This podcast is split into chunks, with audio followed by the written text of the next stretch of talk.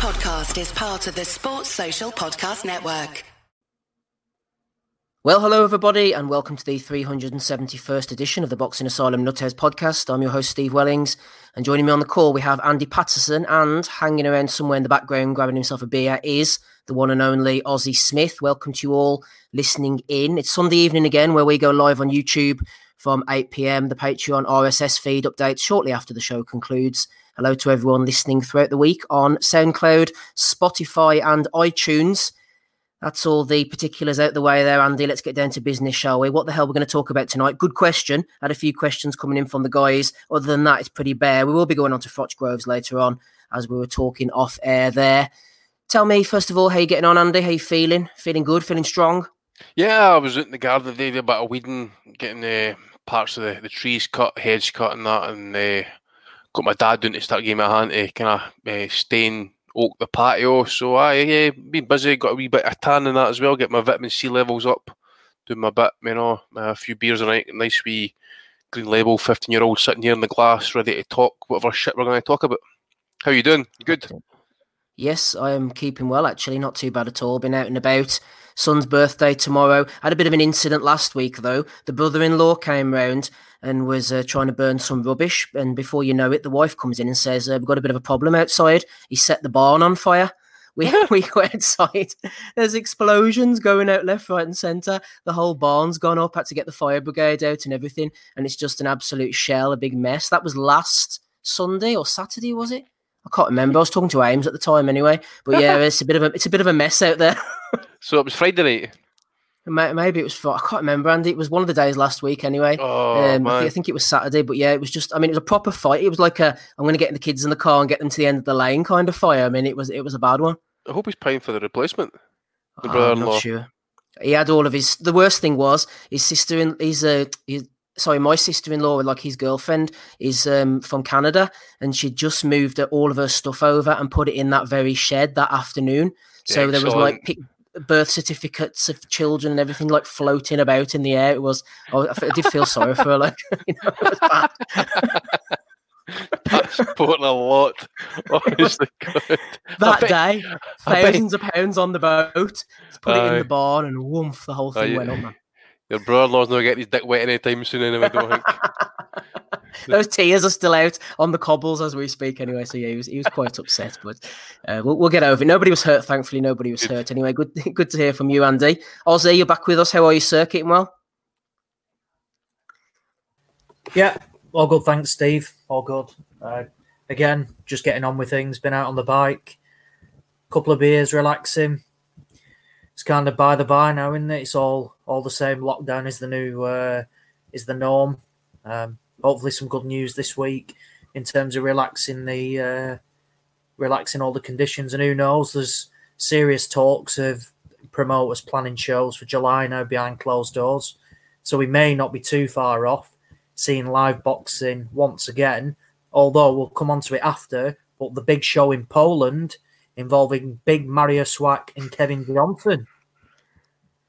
So uh, live boxing, uh, we'll all get our fix um, when the when the pay per view show goes live in Poland. In uh, I think it's what next month or later this month. Yeah, you better get your pennies saved up for that one. Mariusz Wach against Kevin Kingpin Johnson. Are you that desperate for boxing that you would watch that, Ozzy? I'm sure you're not, are you? Mate, it's about two quid. So so you can probably find it on the floor if uh, you don't want it to be out your own back pocket. Um, that's saying I won't be buying it. Um, I, I couldn't think of anything. What an awful fight! What an awful fight! It's going to be horrendous. But yeah, it's about ten zloty or something like that from memory. Um, so yeah, it works out about two quid. Yeah, desperate times call for desperate measures. You might find two quid on the floor. You might find one of those boys on the floor, maybe Kevin Johnson. The chat are all getting stuck in here already. Tosh Bears in there. Welcome to you. Uh, Matt Dobson, uh, Kaiser Koba, Lee the Alcoholic Frotch, Porky's Corners in there as well. Take aims. Let's go up and have a good look, shall we? We don't usually do this. Josh Foster, Joseph Kennedy, Dan W, Mark Boxio. If I've missed you out, then well, go fuck yourself, I suppose. Uh, Conan the Librarian, Boxing Channel, and Boxing Asylum. That's us. Okay, then, Andy. Even to you as well, Tosh. Yeah, good to see you. Uh, Felix Sturm, Andy, three years in prison for tax evasion. He's a good Oh. fighter back in the day. Was Sturm. He's going to be isolated in a cell, meals brought to the door, away from coronavirus. You wouldn't mind a good stint, I suppose, locked up at the moment, like old Felix.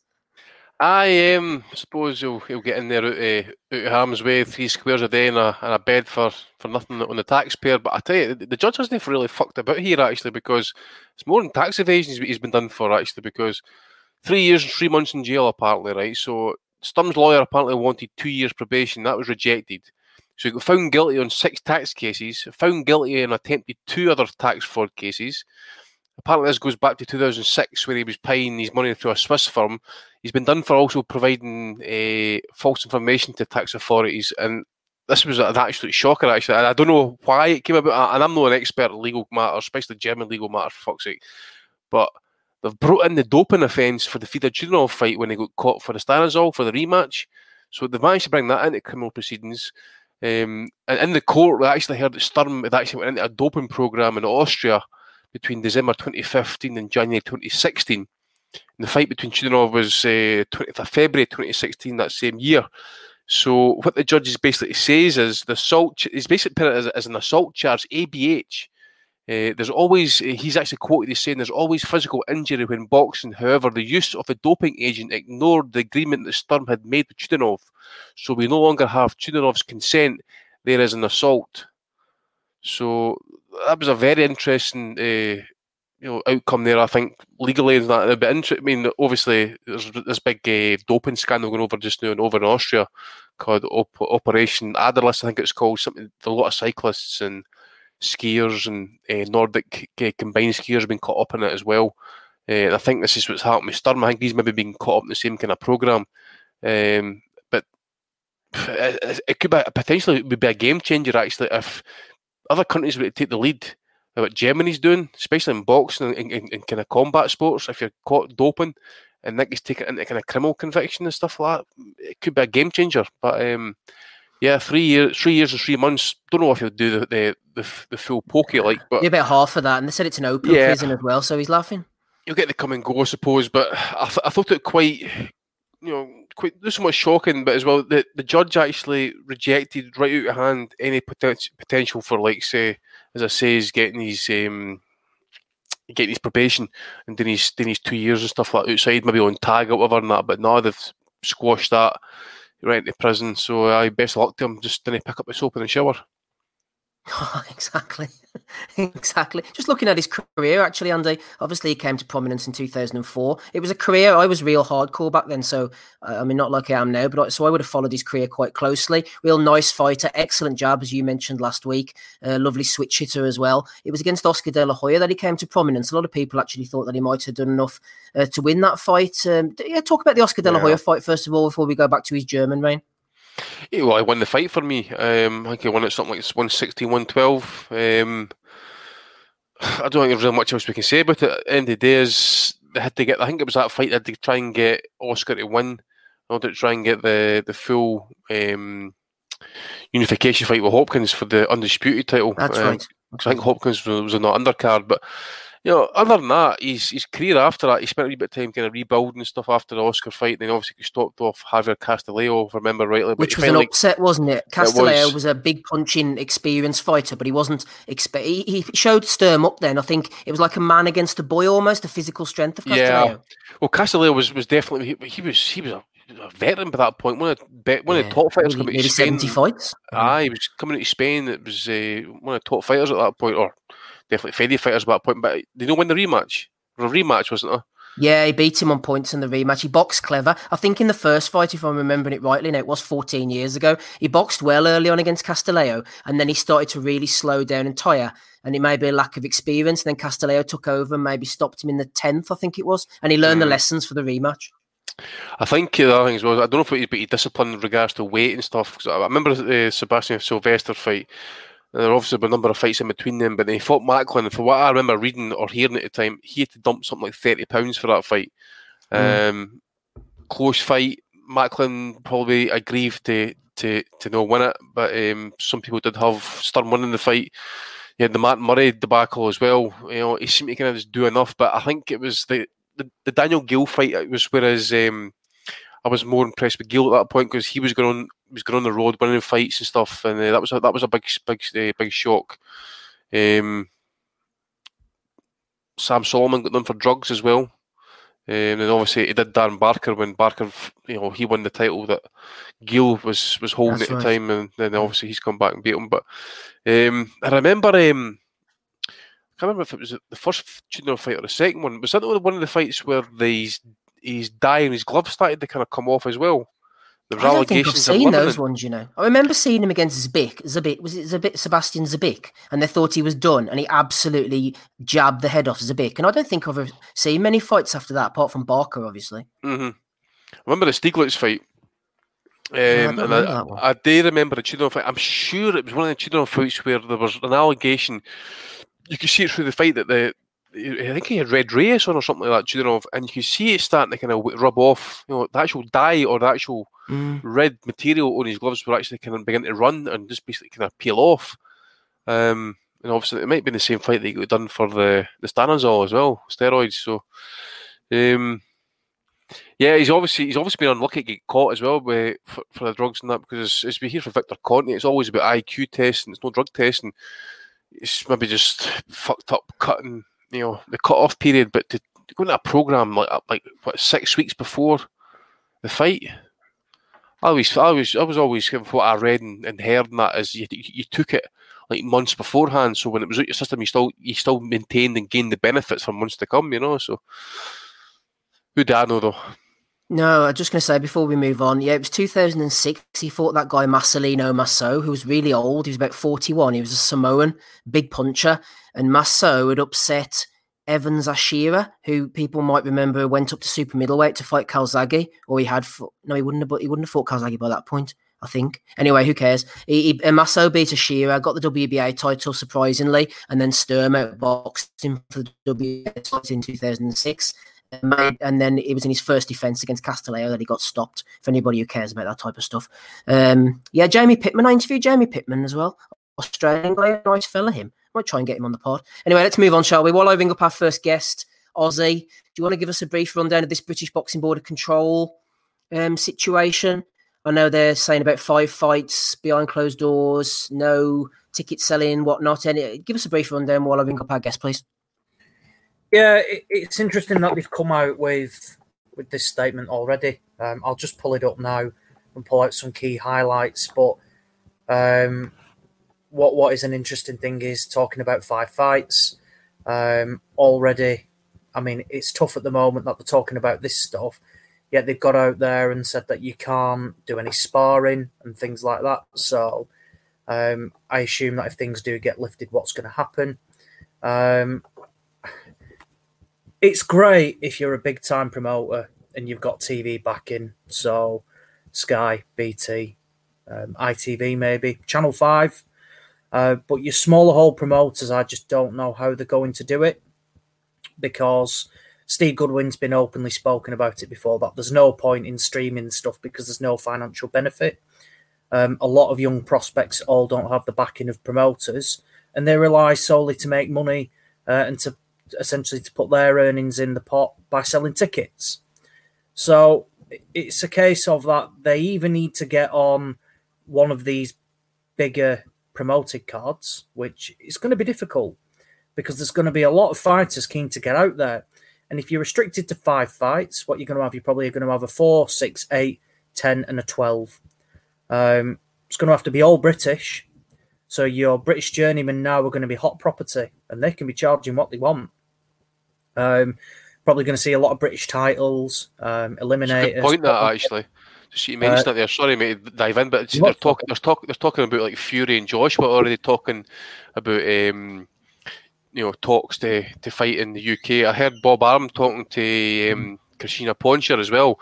He's talking about you know you know what they could maybe be looking at. But again, it's you know you need to be using fighters from from, uh, from America. Josh Taylor's talking, for example. He says, "Look, I'm trying to stay in shape and all that sort of stuff. But I'm going to need at least seven weeks sparring." exactly. minimum, you know. Thing. So the update that was put out, um, it basically said, as a professional boxer, what can I do? Usual things. Can I still train? Yes. Exercise can be done at home. Can I spar or go to the gym? No. So I mean, look, it's all right keeping fit, going riding a bike, running, uh, hitting a bag, things like all things you can do at home. But you need to spar to go into, you know, you know, essentially to get ready to fight, and you can't do that until all these things are lifted. So I mean, I don't know what they're going to do to ensure that fighters are going to be ready. Because surely they can't uh, they can't license fighters who say I've not sparred for eight weeks or some. We're not talking, you know, like a last minute short notice opponent here. These shows are going to be lined up. So I think what they're going to be hoping is they somehow get some sort of leeway or lifted restriction from where it allows fighters at least from where they can go to the gym again um, and they can do some sparring and then they can plan for shows later down the line. I'm not sure what's going to happen. Um, like I said, for small hole boxing, I just don't see it as a feasible thing. Um, I don't think. Um, so I don't think some fighters may not want to. They might not want the risk if they've got a job or they've got sponsors, things like that. They might want to wait. Um, but as I say, for small hole boxing, it's going to be a struggle. But for your your bigger promoters who are under pressure to fill dates, um, I think they'll look to explore every avenue possible. Uh, but it is going to be all British shows, um, as I say, topped by British title fights. I mean, the one thing it does do, it gives some potential extra publicity and exposure to your area level fights, your English title fights. Some some of the best fights I've seen have been at that level, and it's because they're evenly matched. The one that always springs to mind for me is Boy Jones Jr. against um, against uh, bloody hell, Craig Poxton. Poxton. Poxton, yeah, yeah, Poxton. Brilliant fight. It was on Box Nation. Quality, quality fight.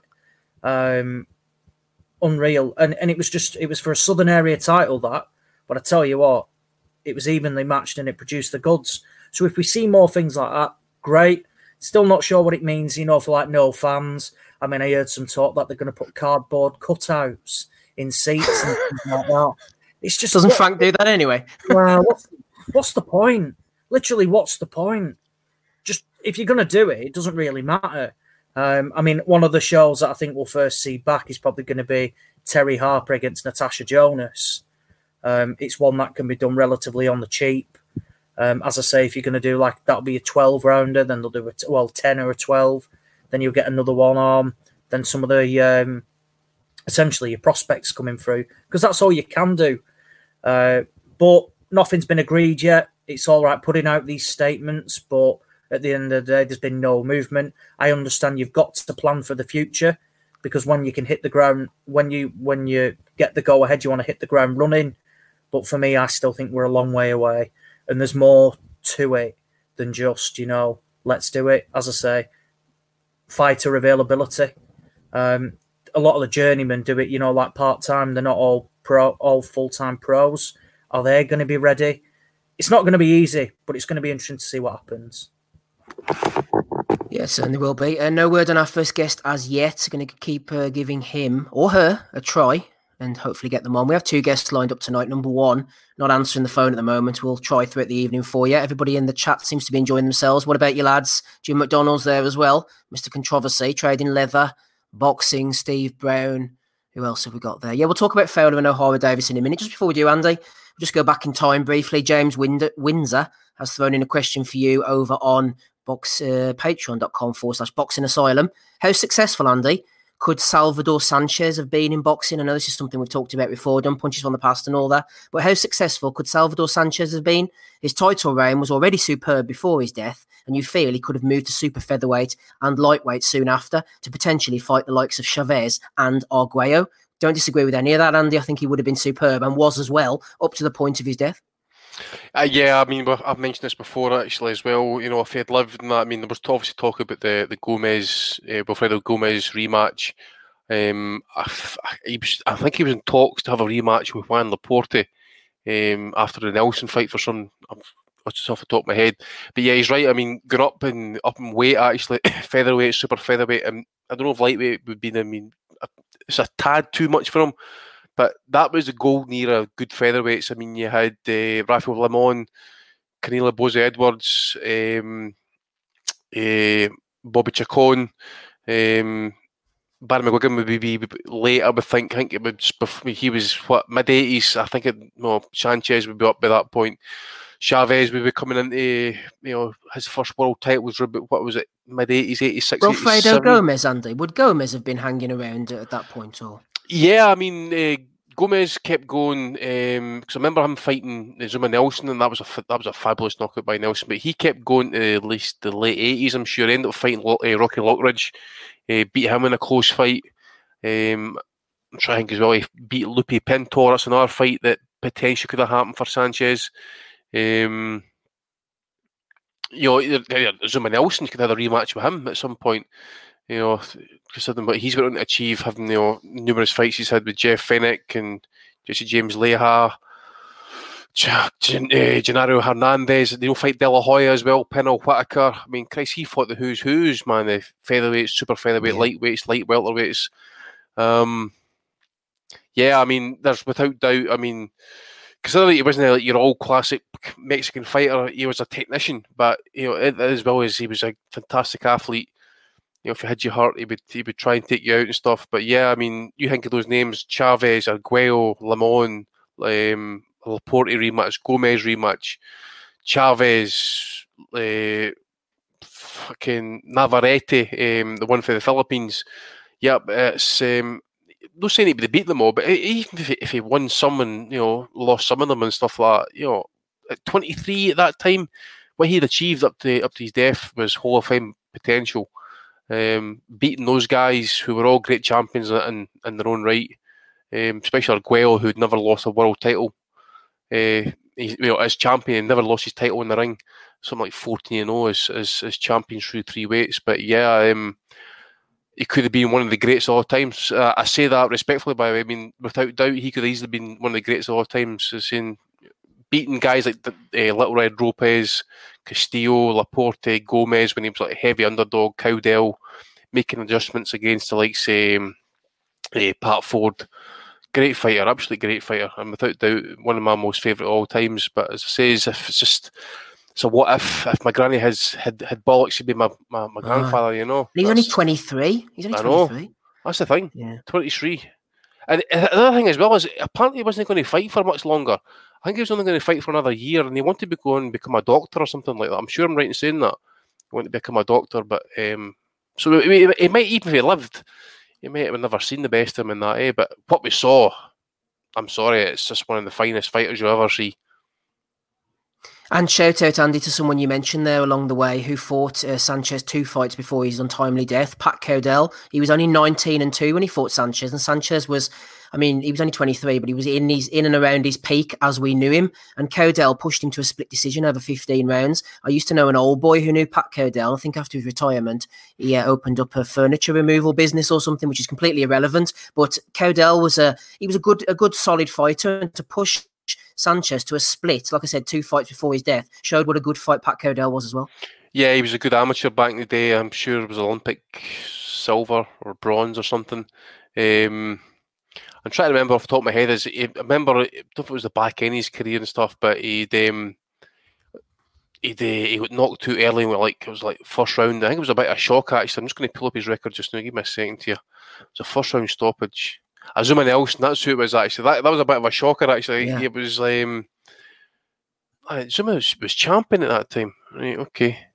Yeah, so basically he, he got twatted about the ring and stuff, and I don't know if he, if he fought for long after that, but yeah, he was, he was a very good fighter uh, back in his time. But um, just think he's you know for what his talent had, had, had, had he was just a wee bit. I don't know if it was just as he got older. I don't know if it was a Nelson fight alone, but um, he got stopped, like say, in a few fights after that as well. So um, maybe that was just his, his, his one night of glory that he stepped up and gave Sanchez fits and stuff, but um, certainly never reached those heights again anyway.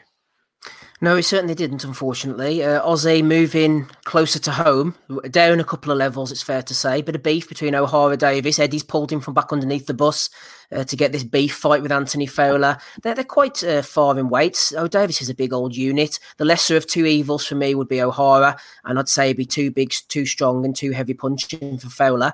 Uh, would you say you'd prefer Ohara to win, lesser of two evils? Oh, I would rather see Davies win. Um, I don't think he would. Um, I think Farrell is a big guy for 154, and I, I don't see what's Davies at 140. Um, it's not a fight that should be sanctioned, in my opinion. Uh, Fowler was banging on about how he'd get in the ring and he'd be about over 160, pushing 170. Then I'm sorry, you should not be going in with somebody who weighs in 140 pounds the day before. Talk about danger and stuff and this bullshit beef, you know, this Twitter rubbish and things like that. It's a typical Sky and Matchroom thing to spin a story because there's nothing else happening. Nobody wants to see this fight whatsoever. What about the Scott Fitzgerald fight? That was happening, you know, that, that was the talk of the town a couple of months ago. But unreal. Like what why why is this even happening? It's boring. Um like I said, it's not interesting. It's the usual thing, you know, like, oh, Ohara Davies said this about the newspaper and stuff like that, and it was completely blown out of proportion. Anthony Fowler, probably the most one of the most disliked boxers uh, in the sport at the moment, just can't do anything right. And even when he tries to be funny, he does that wrong. Just a bizarre turn of events. Uh, I mean, they're making mini press conferences out of it now, which which says it all. Um, I, I don't know what else to say. To be honest, it's it's it's not a fight I want to see. Um, it wouldn't shock me if it does happen now at some sort of catch weight at like whatever, like what 150 or something like that, 151. Um, but yeah, it's there's no point to it whatsoever. Um, does it shock me in this day and age? No, but hopefully we don't see it. Well, you never know. Eddie might try and put it on for us. Let's move on then, Andy, shall we, to another question. Bit of a light-hearted one here from friend of the pod, Joe Kennedy. He's always good for a question or two. He says, "What are the best and worst boxing nicknames?" I know we've gone through a few in the past, and I always bring up my old mate Gerald Nobles, the Jedi Warrior, with his little uh, dangly tits. Uh, famous heavyweight from the 2000s, you might have forgotten about. Joe throws in a couple here, Andy. Uh, one from way back in the past, George the Orchid Man Carpentier, and also my favourite, um, uh, El Gallo Negro, Gerald Washington, the Black Cock. Uh, mm-hmm. Any that you want you want to throw in that come off the, the top of the head there, Andy? Best or worst boxing nicknames? Eh, well, Butterbean's obviously one of them. Got to be, got to be. Um, well, what about Anthony Small? Sugar Ray Clay Jones Jr. Classic. Well, he lived up to it, to be fair, didn't he? I mean, he was right up on those guys' levels. Yeah. Uh, the best ones, I mean, see, boy, see some of the, the best names are obviously for the bygone era, and it's when, like, the media was like kind of racist and stuff because you know Sam Langford obviously was like the Boston Tar Baby. That's right. Yeah. Um, it's because he was black, you know. But fucking hell, man, what a fighter! Um, uh, the Mongoose, probably one of the best ones I can think of, top of my head, Archie Moore. Uh, Manos de Piedra, naturally. Uh, Hitman, Tommy Hearns, the original Hitman. Ricky um, Hatton as well, the next Hitman. Yeah. Um, trying some worse ones, actually. Uh, well, I've got one for you, Andy. What about former Roy Jones Vic, uh, Jr. victim Tony Thornton, the punching postman? Punching postman, fuck's sake. Um, oh, what was the one that uh, the one that Danny Jacobs originally had before he had the, the Miracle Man one? Was it the Golden Child or something? The Golden Child because he signed with Oscar, didn't he? And Oscar was the Golden Boy, and and like Jacobs, they were they were marketing him to be the next in line, the Golden Child. Yeah. Yeah. Uh, Fast Eddie Chambers. Fucking hell. Fucking hell. Wait. Um, what about Rapping Rob Kelly? That's a good nickname, isn't it? I have a good one. Do you remember? What? You remember Steve Jamoy? Um, yeah. Been over yeah. a couple of times, got knocked out. So his nickname is younger brother of Stefan. Straight into the point. yeah. So yeah, factually correct. Um, we've got the Black Mamba. Yes, I love that one. Yeah, I love that one. Um, one second. I've got an interesting fact about a black mamba. You boys probably know this already. The black mamba snake is naturally black. It's actually like a silvery grey yeah. colour. It's the tongue that's black, isn't it? The inside of the mouth. Um, well, Robert like this one, but every Irish fighter seems to be called like Irish, like for example, Irish Mickey Ward or Irish, Irish Andy Lee uh, or Irish Pat Lauer or something like that, you know. yeah, if they've got a wee bit ancestor, they've got a wee bit ancestor in there, they're always Irish, you know. It's Irish, Rob, Kelly. They gotta get to the money. They should have done that with Canelo, man. They should have called him Irish Canelo Alvarez. Irish Canelo Alvarez. yeah, exactly. They dropped the ball there for certain. Yeah, we've got um, oh, obviously, Dillian Whyte's called the body snatcher. Don't think I've ever seen him knock anybody out to the body yet. Uh, off the top of my head, I want you to guess this one. I'll be impressed if you can get. That's this. a lazy one, by the way. Do you know what? I don't like fellas reusing nicknames because that's Mike McCallum's nickname, and that Yeah. fucker shouldn't have Mike Yeah, McCallum's exactly. nickname. This one I can't stand. The baby-faced assassin. Marco Every- Antonio Barrera. Barrera, and then James Tennyson was the baby-faced assassin as well after. Well, Oh, Uh, think Paul maybe Walker's before that called is it. another- Shannon Court called it. Shannon Andy, who Court. else is babyface assassin in history? Jimmy McLaren. Yeah. Jimmy McLarnin was a babyface assassin, and then there was there's been a lot of hitmen as well that are undeserved of the fucking hitman title. Not my man Haney that was on last week. We give him the benefit of the doubt, but uh, there's too many hitmen that can't hit. Merciless Ray Mercer. It's a great one. That was brilliant. Owen What the Heck Beck. yeah. See if you Oh. can guess this one. Mark Mark Too Sharp Johnson. Love that one. Aye. Go on, Oz. El Phoenix Assassino. Assassino. Popular heavyweight boxer. Oh, it's not Saul, is it? Oh, I was just going to say that. You got It it is. before me. Aye. Saul, Steve. Saul El, El Phoenix Assassino. Power. I take it that's Spanish uh, assass something assassin or. Not a clue. I would I thought imagine, you might, Steve. I thought you might have put up your man Michael Nunn. Oh yeah, second to none. Yeah, second. Well. MB put one in the chat that I was going to say. Actually, just beat me to it. MB, the Hispanic causing panic. Luaz uh, Juan Oh, Lazcano. I was just about to say that one. Yeah. The Hispanic causing panic. Fuck me. Did you know that Juan Lazcano was down to fight Floyd Mayweather at one point? It was around the time Floyd was fighting guys like Henry Bruseles, Victoriano Sosa, you know, when he had the hand trouble. And Uh-huh. Lazcano turned the fight down. I think he was going to get like a million dollar payday. He says, No, when I fight with Floyd, I want to be like ready and have a few wins. You know, we can make it a big title fight in a stadium or whatever. Uh, I think uh, Juan probably should have just taken that fight. Anything with sugar in it should be retired now as well. Yeah. After Ray Leonard, there'll be no more sugar. Sugar Boy Malinga. Was it Sugar Steve Robinson as well? Was he a sugar? yeah, that's right.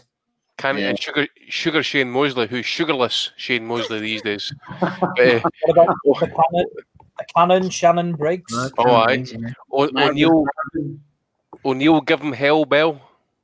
Oh, he was a great fighter. Love Bell. Uh, Talking of sugars, what about former super middleweight contender Henry Sugar Poo Buchanan? Jermaine Bad Intentions Taylor. Oh, his post fight career certainly. Well, bad it is now, yeah, exactly. anyway, aye. he was right. What you call it- What you call Yeah. it? Right off as well. isn't it? Tony. Yeah. Well, Deontay Wilder's is a is a write off. The bronze bomber. We already had the brown bomb. Like that's a fucking like that's like saying Robert Hands of Granite Kelly. You know, it's just a cheap rip off. Like It's because it? Wilder came with bronze. Uh, he got won the bronze, didn't he? In 08, was it? I think. Oh, hey, Roman Maidenhell Karmazin. That's right. They're like all my ex. Jesus, fuck. Oh, R- Renaldo, Mr. Snipes. Renaldo snipes. Let's have a look in the chat. The boys got a few here. Uh, the real well. deal. The Dr. executioner. Steel, Hammer Andy. Uh, Sugar Ray Clay Jones Jr. Yeah, we got that one. Uh, the introverted wanker says Jason Chuckwood. I don't know if that's his one or not. Uh, the real gong kid That's says MB. of listeners' nickname. Uh, the mongoose, old Archie. Aye, I said that. I said that one. Aye. Hold on, let's go. The Eastern Assassin, Larry Holmes, Kaiser Cobra. Yep, that's a good one. What about Chop Chop? Demarcus. Oh, Court. DeMarco. aye. yeah, yeah. Yeah. What Shot shot. Cinderella man. Cinderella Man, classic. El Gallo Negro, the black cock, is still my Oh, favorite. aye. Gerald Washington. Nacho Camacho. Elinka. Elinka. Right, let's move on then, shall we, boys? Few good ones thrown in there. Yeah, the Hebrew Hammer, Dan W. We had Mark Two Sharp Johnson. The Weatherfield Warrior, says Jim McDonald. We'll end on that one. Uh, rapping Rob Kelly, how are you tonight, by the way? Feeling good? Feeling strong? Well, I'm a bit disappointed that you didn't give all my nicknames like uh, the Count of Monte Cristo, the King of the rapper, even a real in the field, rapping Rob. I'm okay. I'm indoors for the moment. I'm going to venture outside fairly shortly. I'm on the uh, Budweiser tonight, guys. Just keeping it commercial. Um, like Michael Buffer, brought to you by Budweiser, the king of beers. No Corona, no, Rob. Brought to you by Corona. Yeah, I drank that. I used to drink that when I was over in Cancun, right spot. But that'd take up a, whole podcast by itself. So, I know. what was the fight? Did we get to the Groves Crotch fight yet? No, we're doing that later. We haven't got there yet, Rob. Uh, we were we've gone we've gone over a few things. The nicknames, as you mentioned there. We're also talking about the great career of Felix Sturm, who's been um, sentenced to three years in prison. So I don't know if you want to go uh, balls deep for forty five minutes on old Felix. Favorite moments? What's the well? Hell, man! The Felix Sturm, like, what happened to him that he that he ended up in such a bad spot? Like, he seemed to have like a pretty good career for a guy who wasn't an A class fighter by my by my um, estimation by any st- stretch. Could certainly operate at world level, um, but was never going to be like a, a kind of a, a, global superstar or whatever. Got a, got a, more than one questionable decision in his favor.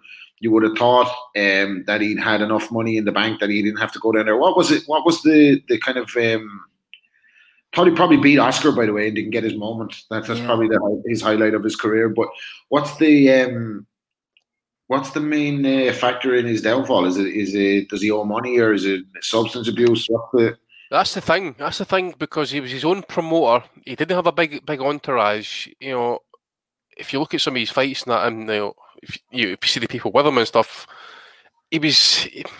Can I put it? He was self promoted. Everything that he made it went to him.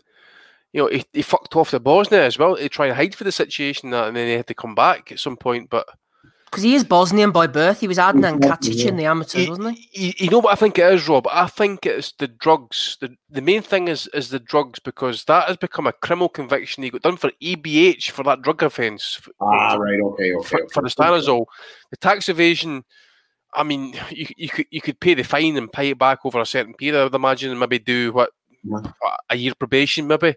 But this judge is, you know, people are surprised. In Germany, in Germany, if you get caught open, are they basically taking it as like an, uh, yeah. a criminal offence? Well, fair fucks to the Germans for, for exactly. Taking, yeah, you got to give them credit for that. Like, um, that's that's strange, man. Yeah, no, like a good, decent enough operator. He probably got like he, he was the guys mentioned he's Bosnian uh, originally.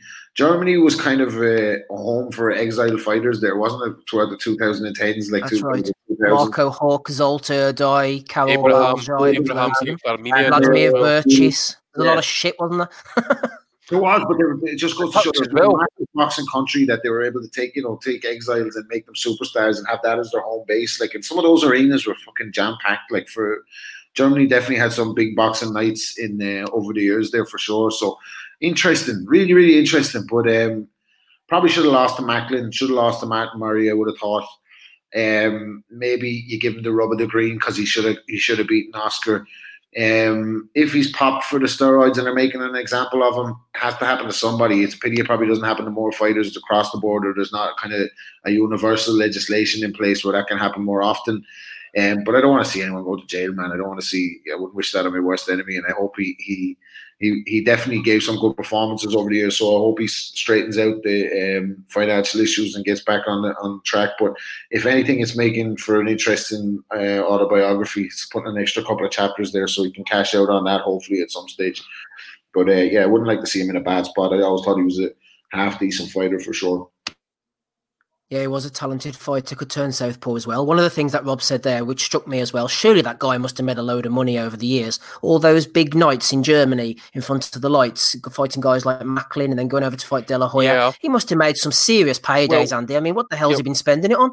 Well, that's the other thing as well, mate. When you're popular in Germany, you also drag in the TV numbers and all the money over there in, in Germany at the time was non-pay per view, and the money he got. I mean, even the Klitschko's were earning fucking millions, and so was he. So was Abraham. So was Huck. Mm-hmm. You know, these were big, big name fighters. And obviously, it's, it's kind of die of death. You had Markus Beyer back in the day. You had um, uh, fucking name. What's his fucking name? Uh, Gianni. the two Rocchigiani fighters. I think they were, you know, uh, German uh, as well. They were making, you know, sold out arenas. You know, they were like, it wasn't like you see, like, yeah, like guys coming in for like Britain and that having a big bevy and that they were having like areas and that where it was it was like champagne, there was like fucking caviar there at ringside and that proper like go to events. You seen some of the cameras ringside, it was all like, you know, dollies and guys, you know, Dicky Bows and suits and stuff, like proper fucking night suits and stuff, you know, but I obviously sold it. And again, as I say, I just think he's he's he's made it he's he's took bad advice putting his money through Switzerland, right? And then he's got fucking done for the drug. I think the, the main thing of this is the drugs. The fact is that they've took this as a criminal matter and just went straight to it. I just think that's that's made all the difference here, and I can see if other countries would follow suit, it might make a big difference actually, and make a big example of some of these athletes, because that's the biggest name I can think of sports wise who's been jailed not just for fucking tax, but also to have the doping and be, be basically put down as an ABH, you know, actual bodily harm, because you know, basically the judges basically said that Chudinov hasn't given his consent that fucking Sturm isn't allowed to dope to fight him. So yeah, it could it should be a, a game changer in my opinion, but is it going to be? Obviously not. Yep, rest in peace, Felix Sturm. Hopefully you're okay. Uh, moving on then, Ozzy, Daniel Adams has thrown in a question for us. He said, What are the panel's most memorable, spectacular gas jobs?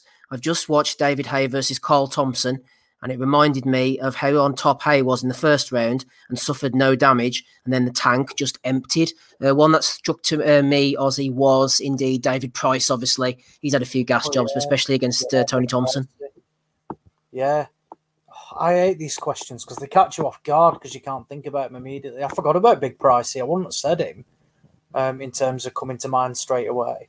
Uh, bring Andy in as well because I he might have some that come to mind straight away, and I'll have a think that where there's a fighter on top and then he just gets. Well, Big Frank, Big Frank had a couple of gas jobs. Like at the, the first few rounds against Lennox Lewis, he was doing really well off the jab, and then the tank just completely emptied. Or what about fighters overall who just had bad gas tanks? I was thinking of older. It's tough to say that you know, like it's it's quite rare you'd see, say, for a twelve round fight, you'd see a fighter dominate for say eight rounds and then tire. I mean, you could say Billy Joe pre thingy against Eubank dominated for six, and then the tank emptied big time, and Eubank took over in that fight. I mean, it didn't cost him, but it was an example from where you know he his fatigue levels rapidly deteriorated. Um, I'm trying to think of any others uh, or horrendous gas tanks. Let me have a think. Andy, do you have any as well? Me from you, Andy. Uh, Declan Geraghty's gas tank was never the best, I don't think. So we talk, what was the question, mate? I was I was responding to something in the chat there, uh, Chuck, about he was asking if Rocchigiani was actually German. Ah, he is. So what was the question? It was just the uh, worst uh, ga- uh, gas jobs in a fight, or, or, or fighters Dave, who had bad gas tanks. You know, so David Haye gassing it yeah. completely against Carl Thompson was given. Uh, Here, here's one, Andy. This is another one I was going to mention. Actually, Lewis against sure... Klitschko yeah, yeah, that's a good one. Lee the Alcoholic Frosh has mentioned it. Mike Jones against Jesus Soto Karass. I often tell that story. You know, when he oh, emptied the tank, trying to knock, he tried round. to knock him out, and First he was absolutely round. bollocks for the next 11 rounds. First round, aye. Just got, well, what about uh, Angulo, um, Fredo Angulo against James Kirkland in Mexico? Did the exact same thing. Angulo yeah. tried to fucking smash him out after yeah. dropping him, and he gets just punches himself out, and then he just gets iced. Um, Jermaine Tony Taylor. Harrison. Tony aye, Jermaine Taylor. Jermaine Taylor. Taylor, yeah. Jermaine Taylor. Cost him against um, Oh, the, but the, the, there's other fighters there are, or fights, um, especially like ones going to the radar and that. But it's just off the top of my head, um, gas gas jobs. Um, Good question though. Bruno Br- Bruno against McCall, even though he won the fight, he was fucking toiling. Last four, four, three, four rounds of that fight, I can remember. Uh, Benn against Watson, what about that fight? He gassed. Ah, yeah. He fucking gassed.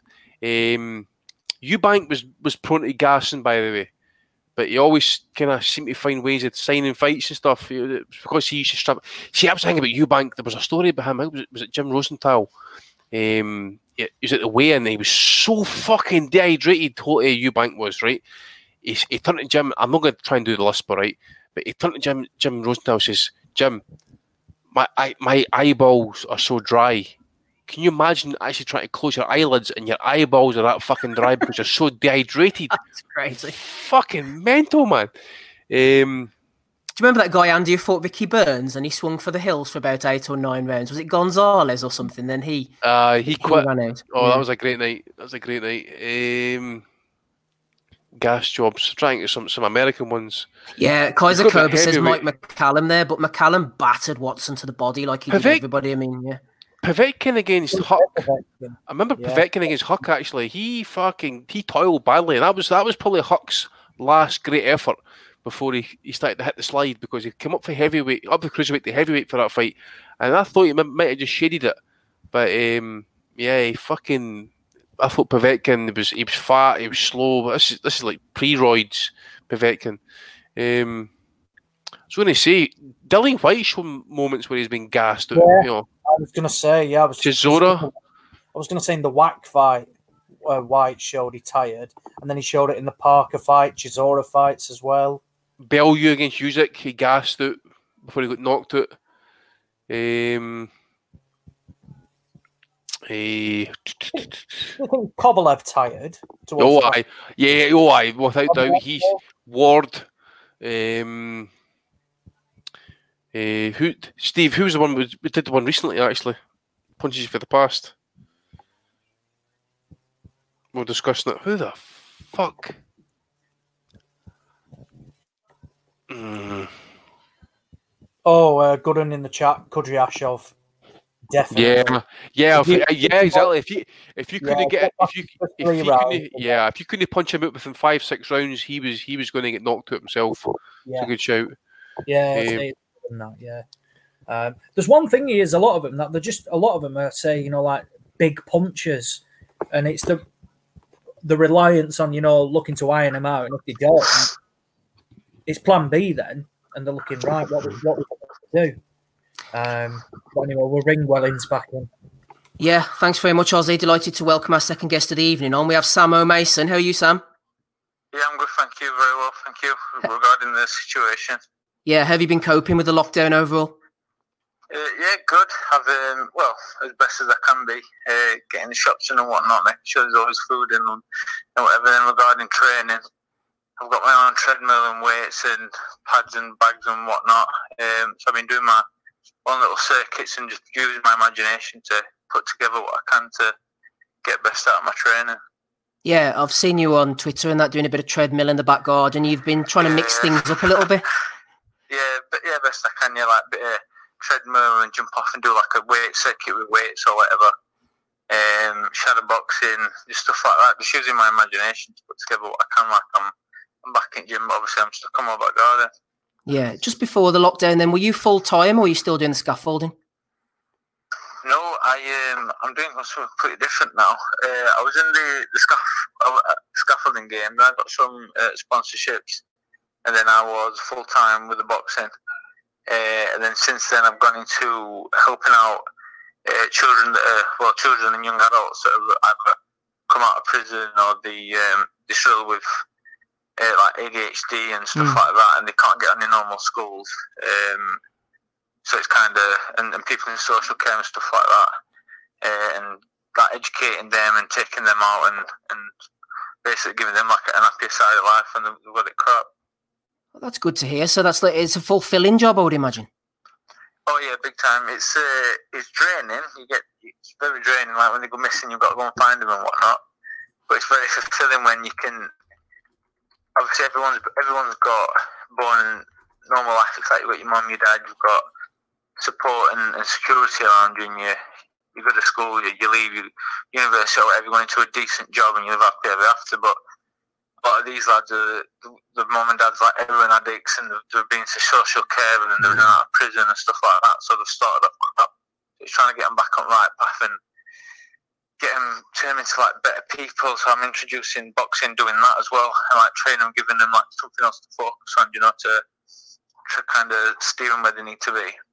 Yeah, good stuff. Just going back into the gym briefly, you're trained by Ryan Rhodes. What's it like training under someone who's done so much in the game like Ryan? Uh, yeah, it's good. Um, it's good to get pointers and whatnot. Uh, yeah, it's very good. What type of things does he teach you? Obviously, he was a good switch hitter back in the day. Little tricks and tips. Do you do you spar with him even?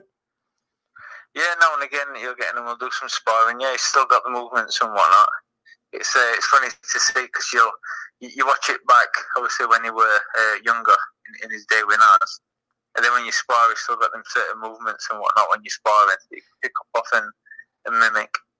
Yeah, Ryan was a great fighter back in the day. So you had the English Yeah. title then. You went down to London to defend the English title twice. Do you think that uh, fighting away from home was a factor in either of the results? Because you got a draw, didn't you? And then a lot lost the second one. Yeah, big time. It's a big, it's a big regret. But hindsight's a great thing, and we, um, the the situation was one. We had six, six or seven people pull out from me from me to fight for the English title, and then Kevin Hooker stepped up um, and he'd, he'd moved in weight as well, and I won it against him. Oh, sorry, I won it against him, and then we had six or seven people from then pull out.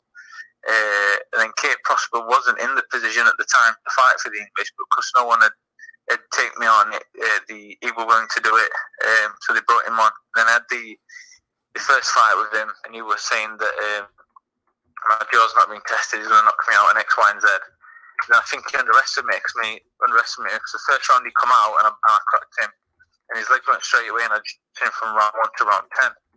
Uh, even his sister said that I'd won the fight, but with it being down there, they scored it a, a draw. But then we made the big mistake going. They, they won the purse bid, and then we went back down there to defend the title. And then, my personal opinion, it, it probably could have been a draw. If it were up here in, in this town, they'd have probably given it me, but it could have been a draw. Bear in mind, I'm the champion going down to his neck at Woods, defending it twice. Uh, and then they gave it him. You know, you just think, and the, and the scores were wide as well, and it just, it's just boxing fury is what it is. Yeah, absolutely. Sometimes, oh, and even as um, it, it, people were coming up saying, "Why have you come down to, to London Hmm. for the second time to defend it?" It's, you're asking for your belt to be took, basically. I know, but then you're a fighting man as such. You know, you got to take these type of risks and go where the fights are. Yeah, yeah. It's um, instead of using my my uh, my brain, it come to a bit uh, just desperate and wanna I want to win that, and, and the next fight would have been for British and Commonwealth title against uh, Philip Bowles. Hmm. So it was just I was too focused on the British and Commonwealth and just fight anywhere and do whatever I needed to do to get to that stage. But instead of thinking outside the box and thinking, no, we'll get it somewhere neutral, or he can come up here and and I'm be, I've been the champion. I've defended it once down there already. Uh, so he can come up this side and get some mutual agreement. It was just kind of no thinking and full full steam ahead, which is a bit. Yeah, just to remind our listeners, we've got Sam Mason on the call at Sam the Sensation over on social media. Any sponsors you want to give a shout out to, Sam? Uh, no, not not at the moment. Uh, Uh, one of your fights, you fractured a hand. What happened there? Or maybe you even fractured two hands, did you? oh, when I fought, um, oh, what was his name? I forgot his name. Uh, a Russian guy. Yeah. Uh, yeah, and he come out in the um, the first the first round. I hit him with a a, a right left, and my hands just bust, straight away. Um, he had an head like concrete, and then the, but we're only doing six rounds, so the last the next five rounds, uh, well, five and a half rounds, I just had to use my feet and use my motion and get out of the way and just and juggle it basically and do the best I could. Do you think you'll be all the better for that experience? It's like getting a cut or something. You know, if, if say if something happens in the future, you've you've dealt with it. You know how to react. Yeah, definitely. Except the uh, my first title fight was at um, Central International British Masters against Andy Keats, and he he bushed mine in the first in the first round. So what, when your vision's going in that, you've got a saggy eyelid and it's over your eye and you can't see what you're doing. Yeah. It's either you either fold or you continue to fight and, and you pull it out of the bag, which I did. So when that happened, it was kind of I already learned from the, the previous time before, and I just had to keep calm and, and use my head and do the best I could for that that situation and that moment in time. Obviously, uh, there's um, word come out from the British board. They are trying to get fighters back again. I mean, they're talking about behind closed doors and that. What's your opinion on coming back and whether you should fight in, you know, in front of people or not? Uh, to be honest, I ain't got a I ain't got a foggy. Um, Yeah. I'm just listening to what's been said each day, and personally, I think it's a if, if it's not fully cleared up, it's, it's a bit of a daft idea because it'll just end up coming back tenfold and being probably worse and whacking even more people. I, think that there needs to be a big a big pause on everything, um, and just let everyone just crack on with their lives and be with their family more until it's completely gone, and then start getting back on their feet because obviously boxing comes and goes, but when a, a family member or something like that's gone, they're gone for good. So I think we all need to be very, very cautious of what we're doing and not rushing back into what can always come, where obviously a loved one can't once they're gone, they're gone. Yeah, well said. I've seen you tweeting out about these things. Actually, you're very thoughtful. Do you think that this whole situation is maybe a chance to reassess how we're all spending our time? Yeah, definitely. it- I think regarding, as daft as it sounds, regarding Earth and everything, it, it's given it a chance to breathe because even ozone layers uh, closed up now. Um, and I think it, it's just like it sounds daft, but you're like sun's well, not lately, but sun's been out. Birds are always tweeting away, and everyone seems a lot happy. And I think it's, I think it's just made everybody really slow down and think about what's more important, just chasing money and chasing time and getting lost, getting lost in the moment and doing everything they can. Um, and just picking things up day to day by habit and not really living to the like the full potential regarding like being with the families and the loved ones and, and just enjoying the little things in life instead of constantly looking at what they ain't got and trying to chase what they think they need when they've got it already. Yeah, well said, well said. Just finally on the boxing situation, if Anthony Joshua and Tyson Fury get it on, who do you fancy and by what method of victory? Uh, I'm going to pick Tyson, definitely Tyson Fury to win. Um, and he'll either it'll be a late stoppage or he'll win on points. But it won't surprise me if it was a late stoppage. Maybe tire Joshua out or something. Yeah, outbox him, tire him out, make him probably feel a bit silly. Because um, AJ reminds me of like a, a young Frank Bruno. Hmm. Um, and then Tyson Fury with his movement and how he, his ring and how good he is and his boxing IQ. I think he, I think he'll dan- dance rings around him. And personally, I'd be shocked if I would be shocked if Joshua would have enough to take fight. But money talks, I don't know. Money talks, absolutely. We'd love to see that one. I mentioned earlier on Twitter at Sam the Sensation. Any other social media presences there, Sam? No, that's it. I've just got Twitter and Facebook. Lovely jubbly. Hopefully everybody will go and give you a follow then. Stay safe out there. Thanks for joining us on this Sunday evening. Yeah, thank you very much. All the best now. Cheers. You too. Bye Bye bye. Sam Mason there on episode 371. Good to hear from Sam there, Ozzy. No idea what's going to happen when we all come back.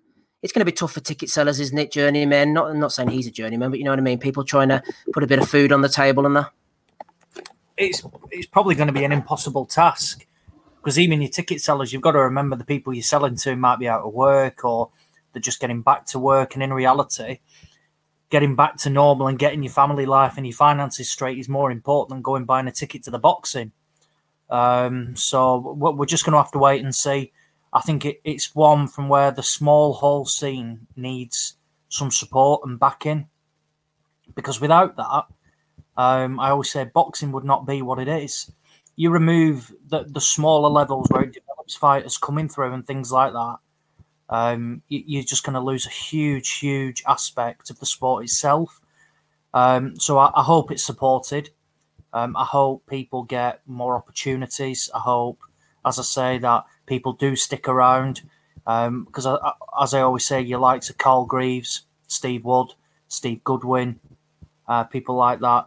They, they do an excellent job developing young fighters, giving them the right tests, and then when they're ready to get them on the uh, the bigger stages, they let them go and reap the rewards after that.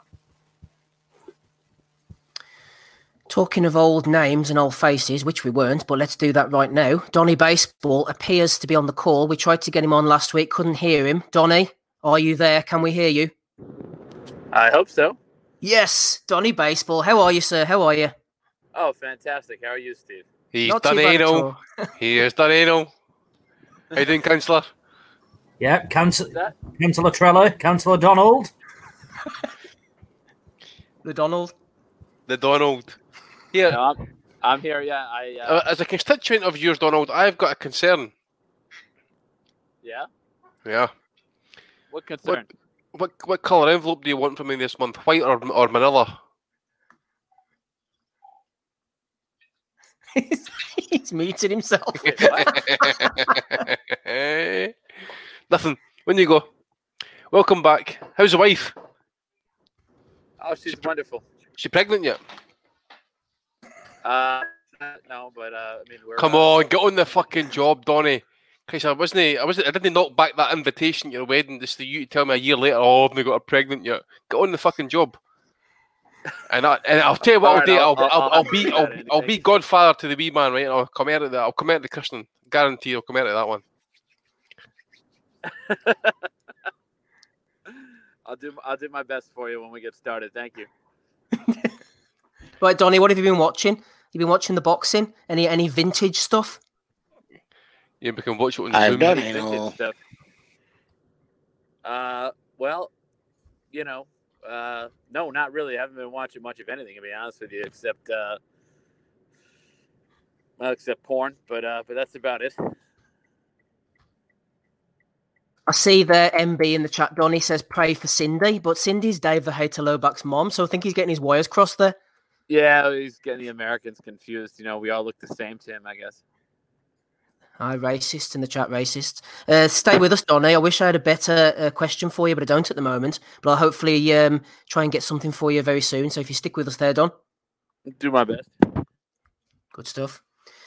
Rapping Rob Kelly's back with us as well. Question for you, Rob. Flying in as we speak from Matthew Reynolds. He says, What are Rapping Rob Kelly's views on Lloyd Honeyghan? Does his Don Curry win show the fighter he could have been? And is it maybe another case of wasted talent, Rob? Before my time, to be honest. Well, Jesus Christ, um, Lloyd Honeyghan was a very good fighter. Mickey Duff was in his corner. Um, he did the impossible by going away from home and beating Don Curry, if my memory serves me correctly. And by the way, Don Curry, I think, not only held one, he might have held two wins over Marlon Starling, which will tell you what kind of fighter Don Curry was. I think Honeyghan probably got him at the right time. There was a lot of rumors and whispers around at the time that Don Curry was per- perhaps uh, riding the white horse or on the cocaina for the Spanish listeners. Um, hey, So he, sorry. When you go, I was just going to say, as I was watching Bruce last night, his brother fighting Tommy Hearns, and he actually shot his trainer in the pit in a mental institution. see, so there was a, there, there could have been There's form there. something there. Yeah, there's definitely something there. Like, but but saying that, take nothing away from Lloyd Honeyghan, did it um, did it against a top tier fighter, and just goes to show you at the time when the welterweights were fighting everybody in that little triangle tournament, kind of Mark Breland had losses to Starling, had a loss to Starling, and a draw to Starling. Starling had a lot loss, maybe two losses to Don Curry, and a win over Honeyghan, and Mark Breland had a win over Honeyghan. So he was a very good fighter, the ragamuffin as they call him. Um, excellent fighter. Beat Johnny Bumphus as well. I think there was a bit of controversy on that. There was one fight, it might have been at Loftus Hall or at the Royal Albert Hall, where, and maybe the listeners can correct me on this, but Lloyd Honeyghan ran across the ring against Johnny Bu- Johnny Bumphus and didn't give him time to get up off the stool. and fucking hit him in the in the. I remember my dad going absolutely ape shit watching it at the time um, over that. But you know, take nothing away from Lloyd Honeyghan. He probably overachieved in his career, be- beating a fella like Don Curry, but a very good fighter, man. And the welterweights were red hot at the moment at that or at that time when he was when he was around because Mark Breland, as I said a couple of weeks ago on the show, I think he had 91 amateur fights, lost one, and destroyed the guy that beat him in three rounds as a pro. And only had a loss against Marlon Starling. Marlon Starling had something like 67 fights at that stage. Absolutely unbelievable welterweights, the two of them two. So to be hanging around with those two, already lo- he lost to both of them. No shame in that. He had a definitive win over Don Curry. And I think when you look back at Lloyd Honeyghan's career, you can't do anything but give him props. Great fighter. There you go. Rapping Rob Kelly has spoken on episode 371. Rob's with us, so is Ozzy, Andy, Donny Baseball as well, alongside me, Steve. Let's get back to you, Donny, then, shall we, with a question flying in from Holt. Are you ready for this, Donny? Question from Holt coming in, Don. I'm in a bad service. Yeah, you're in a bad spot at the moment, Don. Shall I come back to you? Yeah, I think we're lo- losing him at the moment. I'll come back to you, Donny, in a second whenever you get yourself into a bit of a better spot. Let's go on to you then, Ozzy, from Kevin Chase. Question over on the Facebook page. He says, Oz, uh, what round would you show your non boxing fan mates or casuals to show them what this sport of boxing is all about? Then, what round would you never show your mates? So, Kevin's thrown in a couple here. It doesn't have to be a famous fight, for example. So, maybe the third round of Hagler versus Hearns is significant, or maybe Louis versus Schmeling. But what round would you show your um, non boxing friends to discuss uh, what a great sport it is? He also went on to say Corrales for Castillo, round 10, which is obviously a- Oh, a, no brainer. gonna say That. Yeah, that was the one I was going to say. Um, I would another one that I thought was a good one was probably was it. It's kind of a, a lap over into both, but the Joshua Klitschko round five, Yes. uh, which then went into round six because obviously Klitschko um, was dropped early in round five, but then ended the round well on top, and Joshua was gone, gassed, and then naturally dropped him in the sixth. But if you're showing somebody, you know, who is just a casual on why they should watch the Castillo uh, Corrales round ten is just. I- I, just can't think of a better round. It was unreal, um, and it and it had everything. Um, rounds not to show them anything involving Lawrence Okoli. Yeah, he said that Lawrence Okoli versus Matty Askin round eight. No, no, not just that fight. Anything involving Lawrence Okoli, uh, anything involving Dave Allen. Um, Henry Akinwande. He's Yeah. been in some terrible ones. Uh, Audley Harrison, anything involving uh, a lot of the stuff involving Audley. Um, but yeah, uh, it's a case of if you want if you want somebody never to watch boxing again, let them watch Lawrence Okoli, and if you want to attract new um, potential new fighters, show them rounds such as Corrales, uh, Castillo round ten, and I think we'll have more people uh, certainly tuning in than switching off. I would imagine so. What about you, Andy? Uh, maybe but uh, one was it round ten in the first Bowe Holyfield fight? Oh, you just stole it from me. Yeah, I was just going to say that. Bowe Holyfield round 10, just absolute fucking carnage. Uh, round 15, uh, Ken Norton against Larry Holmes. Yeah, oh, that's a good one. That's a good one. Fucking Yes. incredible. Uh, round uh, round 7, Duran against Moore. Absolute fucking savage beatdown, by the way. And I, I, one of the, one of the knockdowns, whereas I've never seen it before or since, he actually chins the guy with a right hand and he gets knocked down, but he, he actually collapses right on, literally on the seat of his arse. Um, the great rounds. Um, well, obviously you got round uh, round nine, Gatti Ward. Um, oh yeah, yeah. What what was the one? Was it involving Cello Renda, where him and Paul Paul Samuels. Samuels. Yeah. Yeah, knocked him Yeah, over down. double knockdown. Double knockdown. drop? Yeah, that's right. That's right. Yeah. Aye. They had the rematch, did they? No, they too. Can't remember. I'm sure That they was the re- that was the rematch. Was that the rematch? Right. Yeah, Renda got knocked out. I'm sure he got knocked out early first time round, and then that was the rematch. Um, yeah, I'm sure. last It, last round of Tony Giroff. Yeah. Yeah. Emmanuel on the mic. Hey, hey, Steve. Uh, What about? Yeah. Emmanuel, Amy- Emmanuel and Mickey Ward, uh, Gatti round nine is absolutely unbelievable, and and Girov, it's fucking golden, man. That the Uh. Emmanuel's con- commentary adds to that so much. Like when he gets invested in it, come go back down to the body. Oh, fucking brilliant. Um, Steve, any round you want for George Foreman against uh, Ron Lyle Ron Lyle. Yeah. and Ron yeah. Lyle? Round any four, round? maybe. Yeah, Mhm. Ron Lyle. Hey, what about against, John LoCicero against William Caveman Lee? Round, Yes. at the Oh, end, what- finishing round, round yeah, five. round round five, I because uh, Caveman was a wee bit of problems.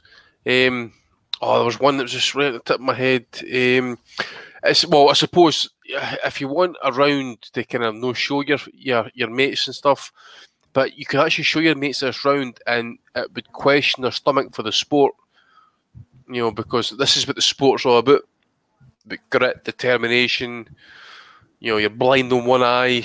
You're fighting the greatest fighter of all time, and it'll be round fourteen uh, Muhammad Ali and Joe Frazier in the third fight in the Thriller Manila because even though Joe put a beating on him, but by that point he's blind legally in one eye. He's his eyes closed, and the other his good eyes closed. He can't even fucking see a thing, and Ali's just teeing off on him, punching fucking straight shots open, and he's taking him, and he's coming forward, and he's just he's that's no that's not a chin, and that's no anything else bar will and by heart that he's wanting to step in there and he's wanting to come back out for a 15th round. He can't see shit. And after the fight, Ali's in his bed and they come and drag him out of his bed, help help him get dressed to take him downstairs to the after party. Can you imagine it? And, you know, it is, and I think this is the greatest comment Ali's ever said. Actually, he says if he was ever called a holy war, Joe Frazier would be the first person he'd be fucking he would call up next to him. Yeah. There was What one. a I there was one came to my mind, but I can't remember the fighters involved. They hit each other at the same time. One of them goes down, but as the refs counting him, you can clearly see the other guy is really badly hurt. He's like staggering back into the corner or something. I, I was watching it recently. I can't remember whether it was it was me and you for punches from the past, but I mean, it's a waste of time because I can't remember who the fighters were, but definitely something like that happened. We're watching too many fights these days. I That's what's wrong, mate. know. And, we're, and we're, we can't remember what's happening. Yeah. Joshua Ruiz um, in the where they both hit the deck in the first fight would have been a good round to show someone relatively new. Obviously, Ruiz Tell you what, you don't show. time he gets battered. I put someone on to Rigondeaux just before he fought. De- De- was it Francisco? oh, fuck's Drian man. Francisco. Yeah. Yeah, man, I was like, what the fuck you have to ask me to watch? Like, You should have said sorry. I meant the Agbeko fight. oh, fucking hell, yeah, just as bad. Fuck's sake. Oh, stop. Um, remember Mike Jones? yeah. Um, I think he was. I think he was fighting Randall Bailey. Was it Randall Bailey? I think Yeah, it he was. got knocked out by Bailey, Aye, it was the shittiest, most awful fucking shit tard of a fight you ever see. I think it was on the card of the fucking first Pacquiao Floyd fight. Sorry, Pacquiao Bradley fight. And that fucking that fight lasted for hours before the fucking fight happened. But it was the shittiest, awful fucking fight. And then Mike Jones reaches in with a lazy jab, and Randall Bailey catches him with an uppercut and ices the fight. So it was the the most. You could watch that fight the first ten rounds. You sit so I ain't watching boxing again, and then you see the most fucking delicious knockout in the next round. So you could say that one as well.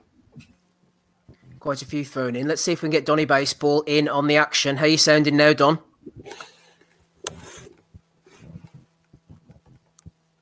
You there, Don? Clear as day. Clearly. Going well, isn't it? This. Good lad. We need to get the hater. Where's Gabe these days? What's happened to him? I got I got a topical one, seeing as Andy was on last week, but Andy Lee versus John Jackson last round. That was a fucking because he was he Oh, was of course, all at sea and just Yeah. about out, wasn't he? Yeah, that w- aye, against Jackson. That's right. Uh, right, I've got a question for Donny, but I'm gonna have to park it. I don't know what to do with him. Andy, got one for you coming in from Ted Barrett. It's a bit of a niche one, but we all we all like talking about bullshit like this. Ted, he says before my time. Uh, so let's uh, compare the eras of these titles. So where do these titles rank? So the IBO at present, the WBO in the early 2000s, or the WBO in- in the 1990s. I think what he's saying, Andy, is you know the way these are quite niche things, which is like sort of the shittiest and most irrelevant. Do you remember the IBO? Yeah. Well, the IBO at the moment, it's sort of gaining prominence. Some people call it the fifth title. I put, you know, I'm a big fan of the IBO myself. The WBO, WBU in the early 2000s, they were trying to pass it off as a world title whenever John Robinson was in charge, running it from his shed.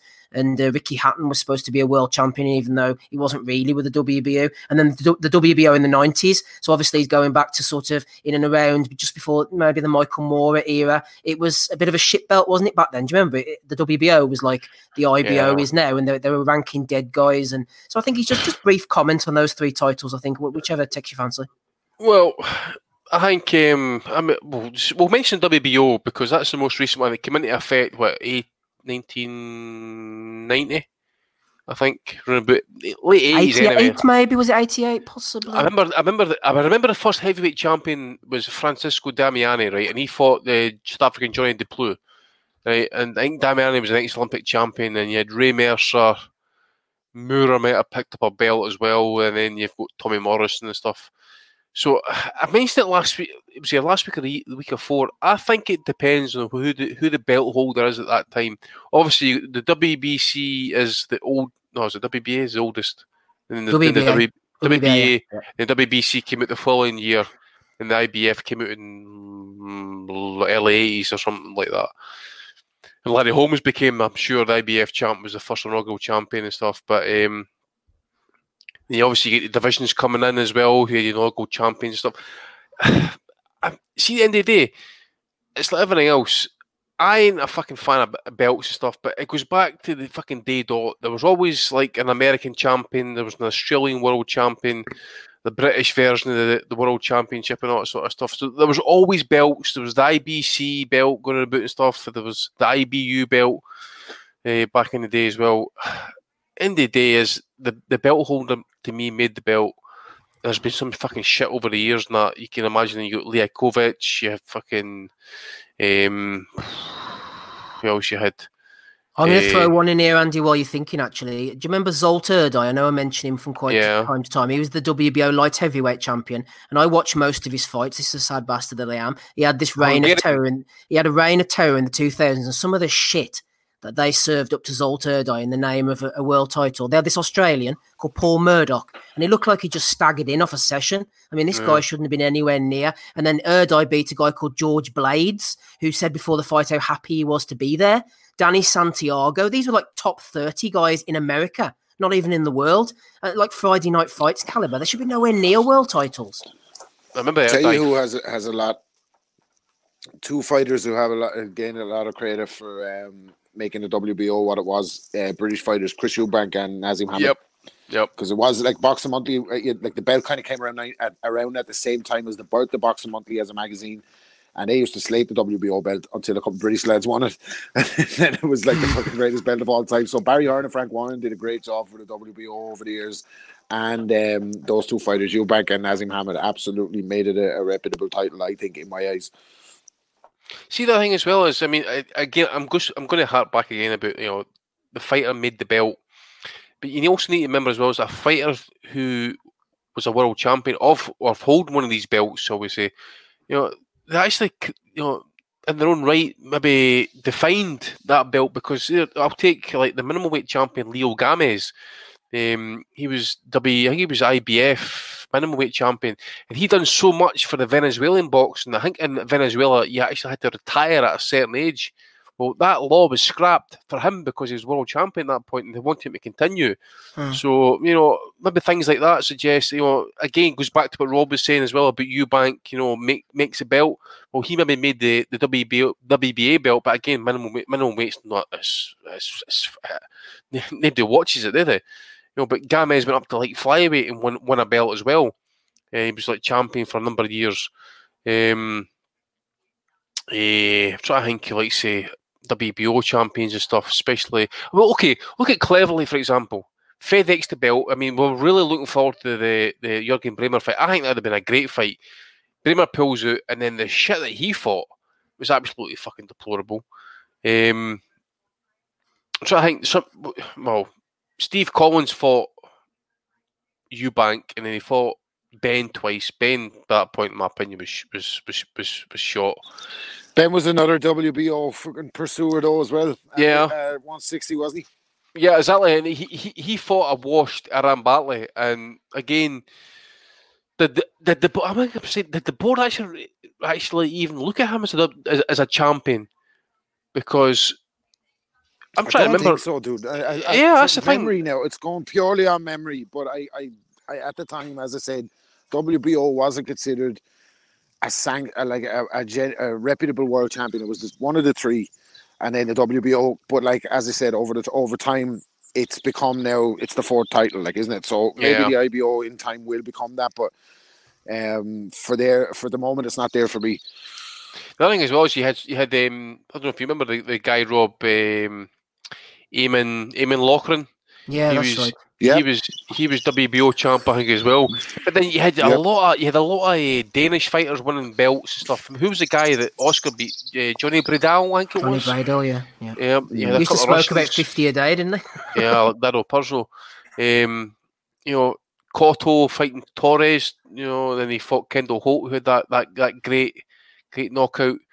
Um, I've got one here, Andy, for you. Um, Enzo Maccarinelli's WBO reign at cruiserweight. Do you remember he beat Bobby Gunn, and then Yeah. on the uh, Calzaghe Kessler undercard, he beat Mohamed Azzaoui, this Egyptian based in New Zealand. And I will give um, Maccarinelli credit actually for the way he dealt with Wayne Braithwaite. I think that was a good win because Braithwaite was a serious puncher who went on to upset Yoan Pablo Hernandez. But also, while we're on the subject of Macarinelli and fitting in with Ted's question, he was a WBU champion. Yeah, And uh, Sky, I mean, uh, talk about the shit, that the absolute dog shit that they served up for uh, Maccarinelli on Sky when he was WBU champion. I mean, it's absolutely criminal. I mean, they, they had this one guy bought in called uh, Rich Lamontagne. I'm gonna have to actually look this up on YouTube to see if he's as bad as I remember. This guy could not even stand up. He, he was like shot to shit walking into the ring. He looked like a fellow who was acting as a boxer in a movie. Rich Lamontagne. I'm gonna have to have a look this up, man. But anyway, that was Maccarinelli as the WBO champion, Yeah. which is the Warren and Bob organization. I said this the other week, didn't I?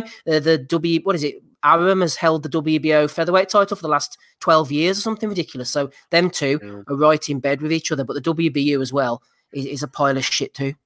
The other thing as well is you need to remember if you look at the actual early champions WBO, um, they were either for the likes of Holland or the UK.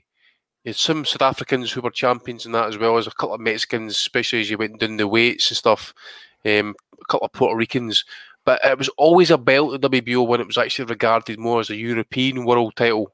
And there wasn't much credence. And uh, you see, this is the thing is, is I was a big fan of HBO about, especially Jim Lampley when they mentioned title holders, and they never mentioned the organisations by name. They just says that the that that so and so owns this organisational belt, whilst X fighter owns this organisational belt, and usually would just take the piss out of the organisations really, and um, it's just kind of like full haul now. But I suppose the real question should be is out the main four, who, what is it? What is the most legit? I mean, you had the IBF for their own problems with corruption. You know, eh, WBO's had ranking dead bodies. WBC have almost been bankrupt by Rocky Rocchigiani, and you've got the fucking Panamanians just creating belt after belt after belt like it's fucking John Lewis. You know, so They're all as Nope. bad as each other. I don't think I've tried. We've tried on the pod before. Yeah. You can't make a case for any of them. Nope, it's like can't. saying the electric chair is better than frigging being stoned or something. They're all as bad as each other. You know what though? In in cre- in fairness to the WBO, they're probably the last of the bodies out there to go and go WBO Diamond, WBO Interim, WBO fucking Mayan, WBO Intergalactic Space Force belt. They're they're fairly uh, reluctant to go down that road, as far as I can see. Maybe I could be wrong now, but um, I think you might be wrong, They're Rob. the- They've got the kinda the- European, haven't they, and, and all that stuff now. yeah. Ah, well, right, I, right, s- I yes. seen, I but like a European, I can kind of understand it because some fellas have to keep. Their, They're just in ranking order to fight for European title. Yeah, you have to no- fight because I remember I remember being back with Andy at one of the fights and someone someone someone came in from one of the ranking bodies and they were like, okay, like you've had X amount of fights in Ireland, so that qualifies you for a European title, which will put you in a ranking spot for whatever belt. So I kind of understand that a little bit more than the kind of diamond and intergalactic and franchise and fucking all this. Like they're not as they're not as bad as the other two, I don't think at the moment. But you know, they're all pretty fucking bad, aren't they? Like I was watching Dennis Andries against Alex Blanchard earlier on the right? And Alex Blanchard won one of the very early versions of the IBF European belts. So you had the, you know, WBO European, which kind of came into effect there a few years ago. And that, they're just ranking belts. That's all Yeah, they are. You- but then why? Why though, mate? I mean, at the end of the day, it's, oh. all, it's, it's it's a sanctioning fee for the belt for the company. You pay you pay money to me. I'll make sure you get a good. It's just it's paying your way, and end of the day, is all it is. It's fucking corruption. You win the The fight, you win the belt, you get a you get a position in the top ten, top fifteen, without those, without those ranking belts, you don't need four organisations because if the said organisation, say the IBF ranks one to fifteen, then what is the disparity for then the WBO, WBC, and um, WBA to rank them anything else? Because if there's no ranking belts, it should be the same. It should be one to fifteen, your top fifteen fighters. That is what makes up the ranking for all four. But it doesn't work like that naturally because we have these ranking belts and where some will go a preferred route because they want to fight a preferred champion, etc. Things like that. You see like 8 and 0, 9 and 0 fighters in the top 15 now. And they're the most false things ever. But then you look at mandatories as well and how people worm their way in. I mean, two of the worst we've seen in the past, what, five years, uh, Bizier and um, and Jojo Dan. Garbage. Absolute trash in terms of a mandatory. Um, See what Uh, as well though, as that, we is- have to kind of. Sorry, man. Go ahead. On you go, on you go, man, on you go. No, no. I, wa- as as well as that, we have to take kind of take into uh, consideration that fighters get rankings because they're paying sanctioning fees. Look at look at fucking Conor Benn, like he's Yeah. flying up the fucking world Yeah, top well, welterweight rankings. Yeah. Because The hasn't fought a fucking he probably hasn't fought anybody Remember- that could fucking hang with anybody in the top twenty if you're being real. Like if you're taking sanction fees out of it and you're looking at it like a real welterweight top twenty, he hasn't beaten anyone that can fucking hang there. Well, Yet he's remember- number four for a Probably fucking in the top hundred. Yeah, Remember- exactly, dude. remember he'd been he'd been injured, and he went up two positions. He hadn't fought for over a fucking Yeah. year. Exactly. But- but so it the, the the ranking positions are bought and paid for in a lot of these organizations. Like Yeah, the one th- the one thing I would say though, and when we had Jason McClory on the pod a while ago, um, Frank Warren's matchmaker, and he touched on it, and he said the one thing it does, it says it makes fighters make weight.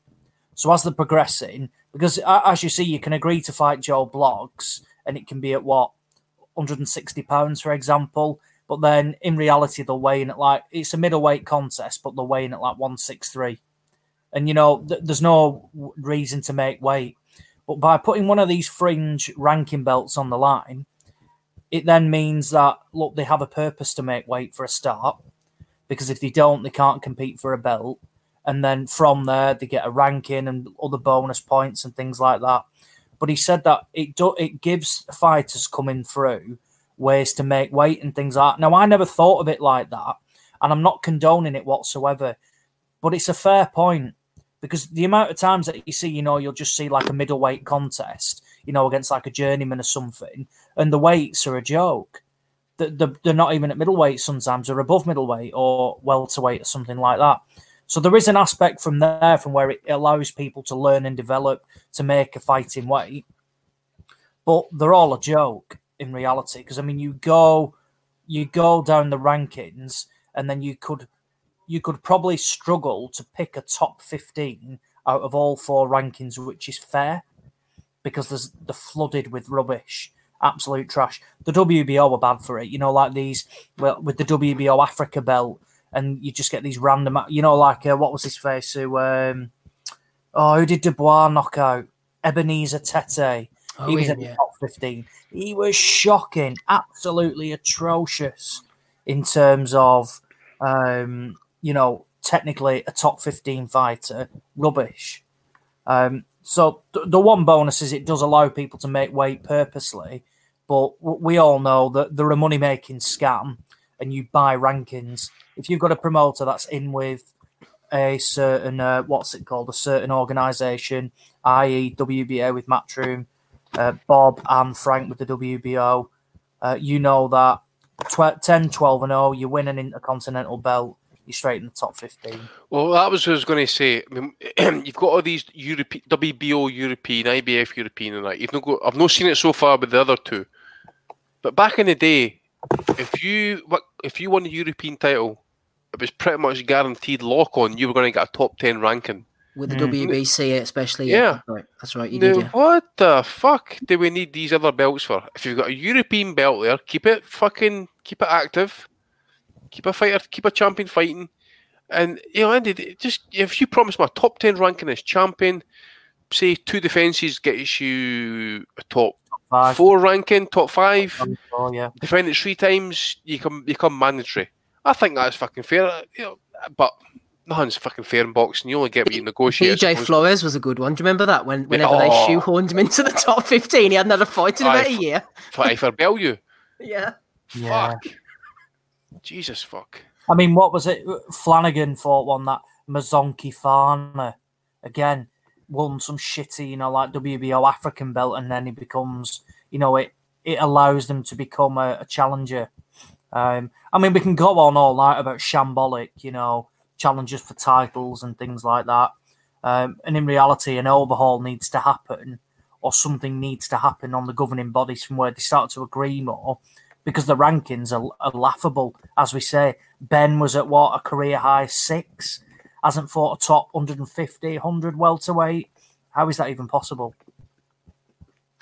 Yep, there you go, Ted. We've discussed some of the ranking bodies for you in depth. We've lost Donny, unfortunately. Andy's still here, Ozzy, and rapping Rob Kelly, though. We'll be going on to Bellew of the Weeks very shortly. Before we do a couple more questions, um, and then we'll get on to our Cruiserweight tournament. We've got Foch Groves as well, so plenty to be getting through.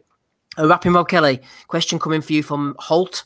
He says, "Do you think Floyd ducked the De La Hoya rematch? Biggest pay, uh, per view in history, 2.4 million buys, and with the controversial result, the rematch would have been even bigger." Holt goes on, Rob. Oscar has a rematch clause. Floyd instead fights Hatton, retires for two years to avoid the rematch clause. He probably says he wasn't happy about the splits, which is fair enough and true. But I think, says Holt, Oscar gave him hell, nearly won, at least on the scorecards anyway. Oscar stopped using that jab, or Floyd took it away.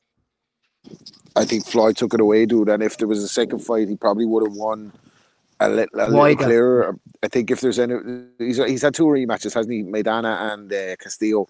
Castillo is the only one that you could say ran him close. Could have could have got the win. I think it was. I had a seven five where you could make an argument for six six, but I think a lot of the time, at the time, Castillo was getting. No, Castillo had a great fight, but I think um, because it was closer and he was causing Floyd kind of problems that you hadn't seen him getting posed before. Maybe it was it's a, a, a kind of similar in the first. I, I, remember at the first time, some people had uh, arguments for Maidana winning the first fight. Like, um, so you get people with all kinds of opinions, but definitely Floyd did some questionable things with the retirements and all mid career. You know what I mean? Like. Hugely suspect when you look back at it. He, he there's quite big question marks over Floyd that don't get asked as much apart from Thomas Hauser. We do we do kind of you know the narrative of the public narrative is that he's the, one of the greatest of the modern era and he is but there's massive question marks over Floyd with with Open as well as Manny. Um so he had, he definitely had uh, questionable instances where he was retired and stuff whether it's a duck of Oscar, I don't know. I think he would have beaten Oscar clearly, more clearly the second time. And Oscar was on the slide as well. Let's not forget that. Like he, you look at his performances after Floyd. Um, I think you have to fucking favour Floyd heavily in a rematch with Oscar. Like, but certainly for for uh, cash generating opponents, um, you couldn't have looked at anyone bigger than uh, Oscar Floyd too. But Floyd capitalized off his popularity that he gained from beating Oscar and decided to become the main man and be the, the, the number one guy in the driving seat. Maybe he figured he didn't need, and he obviously didn't need De La Hoya too. In, in retrospect, like so, um, hard to say. Hard to say he ducked him. Um, to be honest with you, I don't think he he probably I don't think he ducked anyone Floyd, but he was just clever in how he match made post La Hoya. But I can't really say he ducked anyone. To be honest with you. Maybe Margarito. Margarito is probably the only one you could say he genuinely could could make a case for that he ducked like he fought Baldomir or something instead of of, of Margarito because he said they said Paul Williams at one point, didn't they? But it was never really close to being made, was it? There was no, as far as I know, there was no offers or no real huge no, clamour. I, I don't think so, Rob. I don't think so. For Paul Williams, I think R.A. the Rugged Man raised raised the Paul Williams fight uh, point on his interview where Floyd he was slating Floyd for cherry picking or whatever, and Floyd phoned in and RA stuck it to him. Um, it's a famous interview. You should go check it out if you haven't seen it. But uh, RA was the one who brought Paul Williams' name into the mix, saying Paul Williams would come down from 54 to 47 to fight you now. Like, what are you fighting fucking Joe Schmo for? Like, and why didn't you fight Margarito instead of Baldomir? And he Floyd famously said he got 12 million for fighting Baldomir, and RA was like, I don't believe that shit. That's bullshit. Like, he didn't get 12 million for Baldomir. Like, probably on the back end pay per view numbers, he probably did. But um, that was an amazing interview because Floyd's as much money as he has, like, why would you like R.A. the Rugged Man on that podcast? For anyone who doesn't know, R.A. the Rugged Man is an incredible underground rapper with an in-depth knowledge of boxing. Him and Vinnie Paz probably in the in the underground rap scene, massive bo- boxing fans, and they always make it known that that's their kind of hobby outside the sport.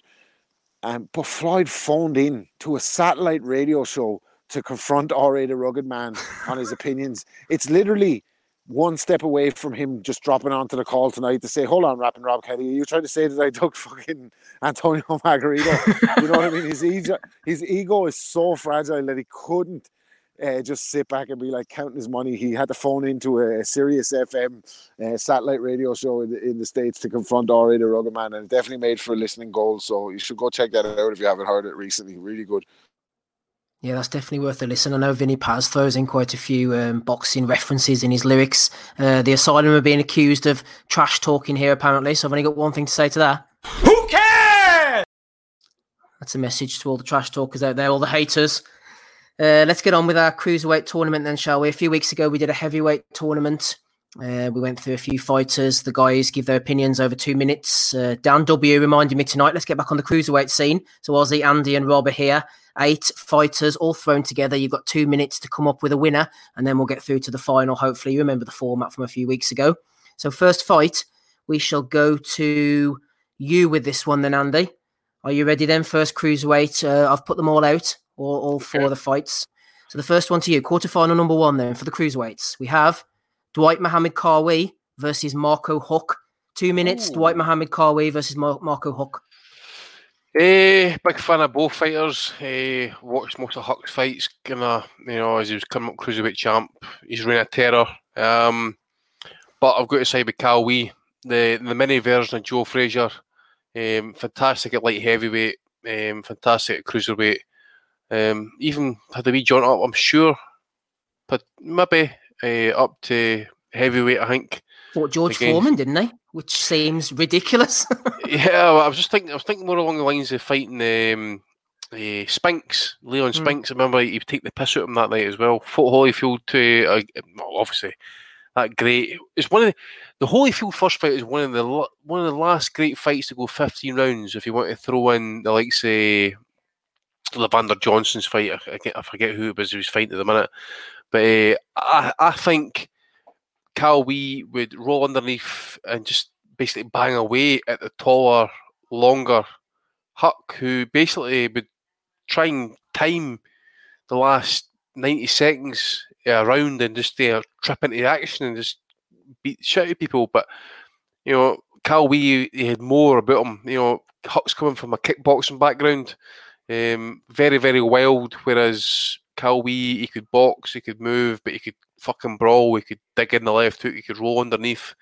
So I'm going to go Qawi. I'm going to say Qawi by how many rounds we going here? 12, 15 rounds? 12, I think. I think 12 rounds. I'm going to say Qawi on points.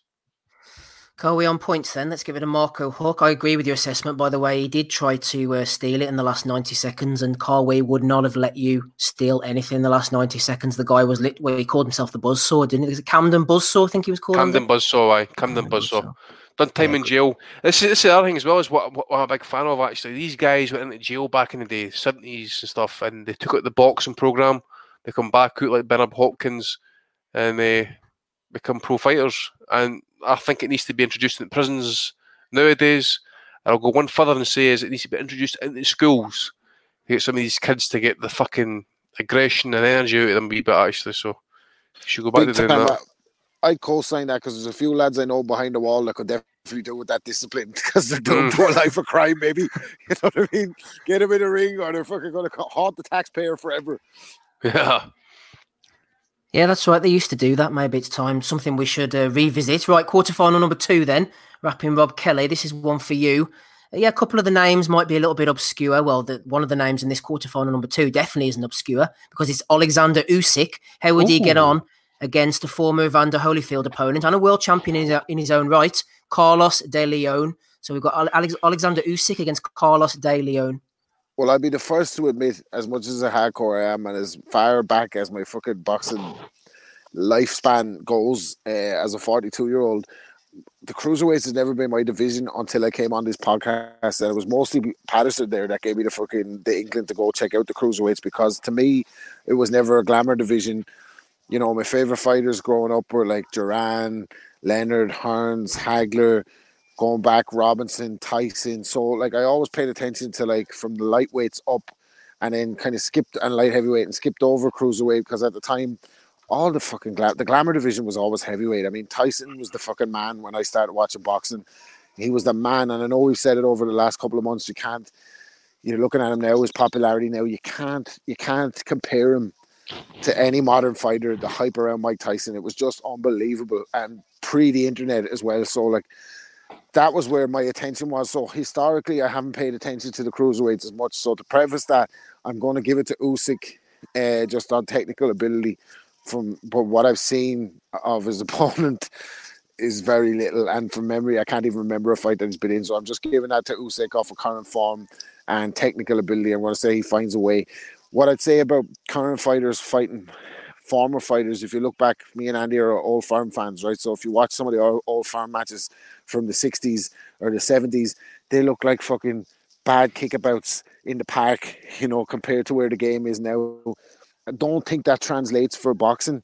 Um, I think that you know Andy mentioned 15 round fighters. You have to take that into consideration again against fellas who can you know you, you got to give. I always say if you do these fantasy matchups, you have to give the old fighters the benefit of all today's nutrition and all today's training, and then match their natural ability and their ability to go 15 grueling three minute rounds again. You know as as as far as the game has come since then in terms of technique, you always have to give that fucking extra bit of spirit and extra bit of guts and pure fucking you know brutality to lads who could go 15 rounds it's an it's an incredible feat like and a lot of them weren't the same after having those 15 round fights so you got to give those kind of um, benefits to to fan, to old fighters when you're doing fantasy matchups i think but if you really want to get like nerdy about it but like i was going to give it to Usyk just on on technical ability to get through that one no problem Usyk goes through alongside Dwight Mohammed Qawi then um, I'll go to quarterfinal four for Ozzy. So, Andy, you can have quarterfinal three. I've uh, changed my mind on one of these guys. It's not Tony Bellew, who is number one in our quarterfinal number three against Juan Carlos Gomez, Andy. Tony Bellew against Juan Carlos Gomez. I was, um, I'm just going to preface this quickly by saying I always thought Gomez was a good fighter back in the day, but I've been revisiting his career lately and he had 12 defenses uh, pretty much against uh, nobody. So Shit. maybe the bomber would have a chance.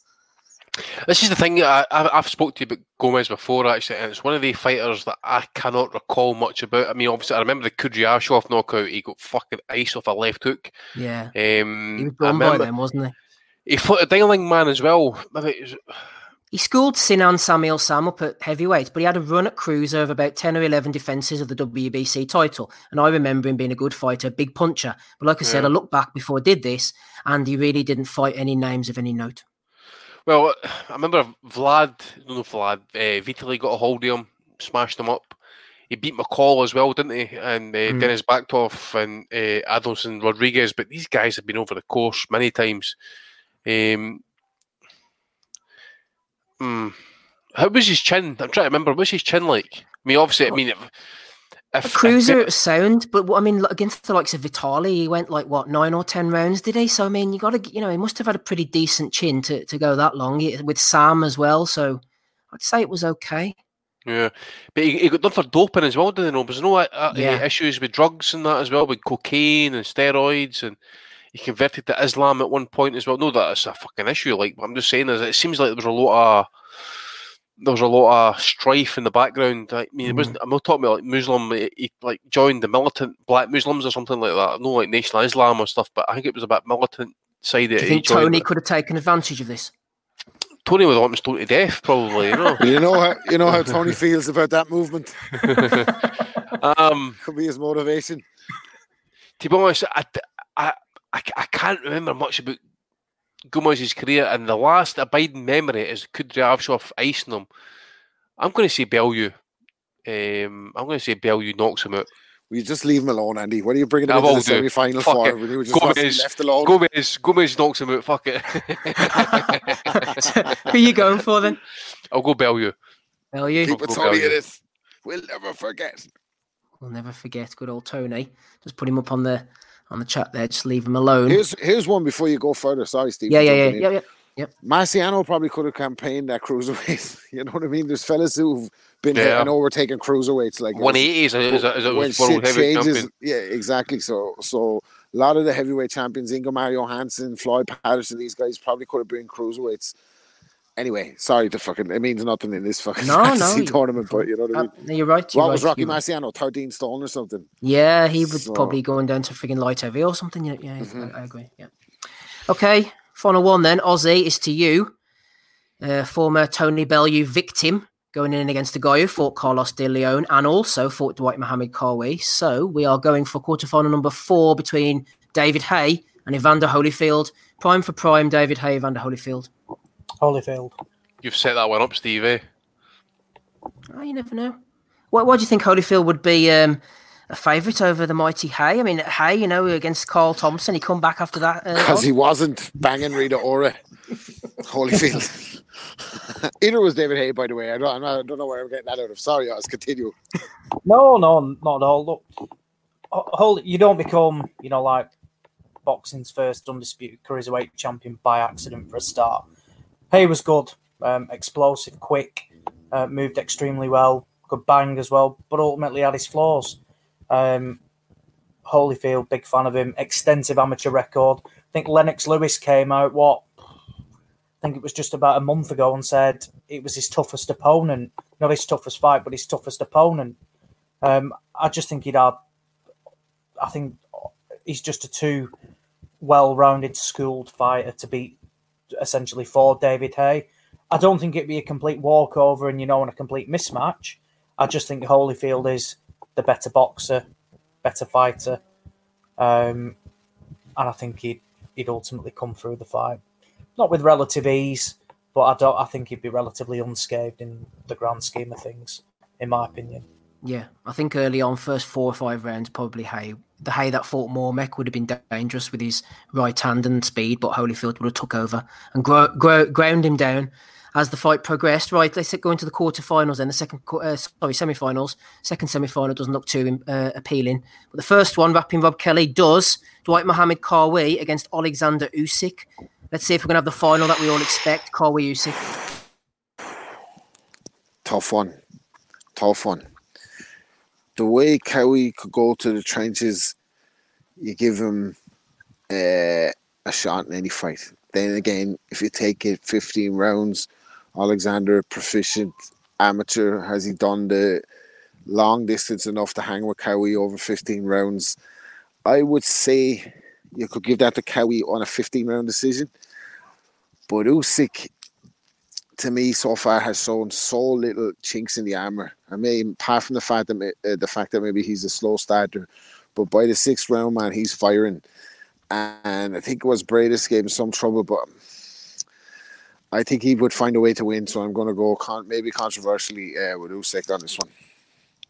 No, that's good because you could have set up potentially a Holyfield versus Qawi final there, which would have been a bit of a, a lame duck, Rob, considering we actually saw the fight. yeah, but it a slight anticlimax. Rob keeping us on tenterhooks there. Well, you never know. Ozzy, second semi final. I mean, we've got the bomber. Never write him off against Evander Holyfield. Holyfield got past Haye as far as you're concerned, but you never know. Bellew against Holyfield. What are you going for? Come on, Oz. well, the pressure he got he got past David Haye and he steamrolls past Tony Bellew quite comfortably. Um, look, look, I know Bellew won a world title up at cruiserweight, um, and then look, his defenses after that were um, embarrassing to be honest.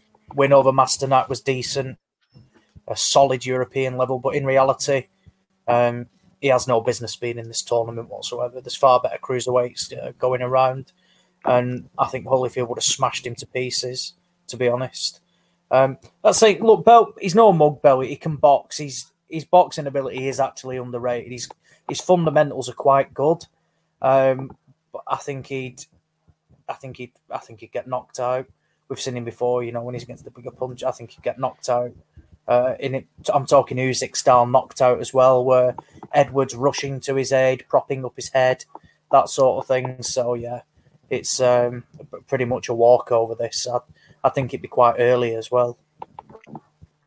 Absolutely, we have the final that we all expected. Then Andy, if he got beat, to the SAS just parachute into the ring like the fan man? I know the fan man. Get stuck in the ropes and all the scousers batter him. the SAS coming in with the fucking para- paragliders, fucking shooting people and that. You know, amazing. That's the, the, thing that always gets me about that. The poor old fan man, Rob, got an absolute beating once them boyos started caving his head in. yeah. He was just wanting to fucking, he was just wanting to fucking have some fun, and fellas were like, "You're interrupting the rematch, you fucking selfish bastard." You'll see round ten in the first one, you fucking prick it out of here. oh, classic times, yeah. But Holyfield versus Bowe two. Right, talking to Holyfield then, Andy. Holyfield against Usyk in the final. Oh. We've talked oh. about this in the past. Gonna have to put you on this one. The boys can chime in as well, but go ahead, you start. I don't know. I mean, obviously he's no Usyk's one of my is, is my guy. Uh, Holyfield's fucking legendary, isn't he? I mean, he made the cruiserweight division. Uh, um, even back then, when when he made it made it his own, it was it was the division that was uh, respected. Still, even afterwards, it's, it's always been a division that's a, a hardcore division And over the course of the last 20 years, probably, we've had some fantastic fights. Um, I'm going to go with Holyfield. Uh, and purely because I've never seen Usyk get dragged into the trenches as such as to where Holyfield's been to. You know, take the Qawi fight, for example. After that fight, it was so warm. This is Atlanta, Georgia, by the way, but it's like fucking tropical weather. Height of summer, July time. And Holyfield goes to shower after the fight and he collapses.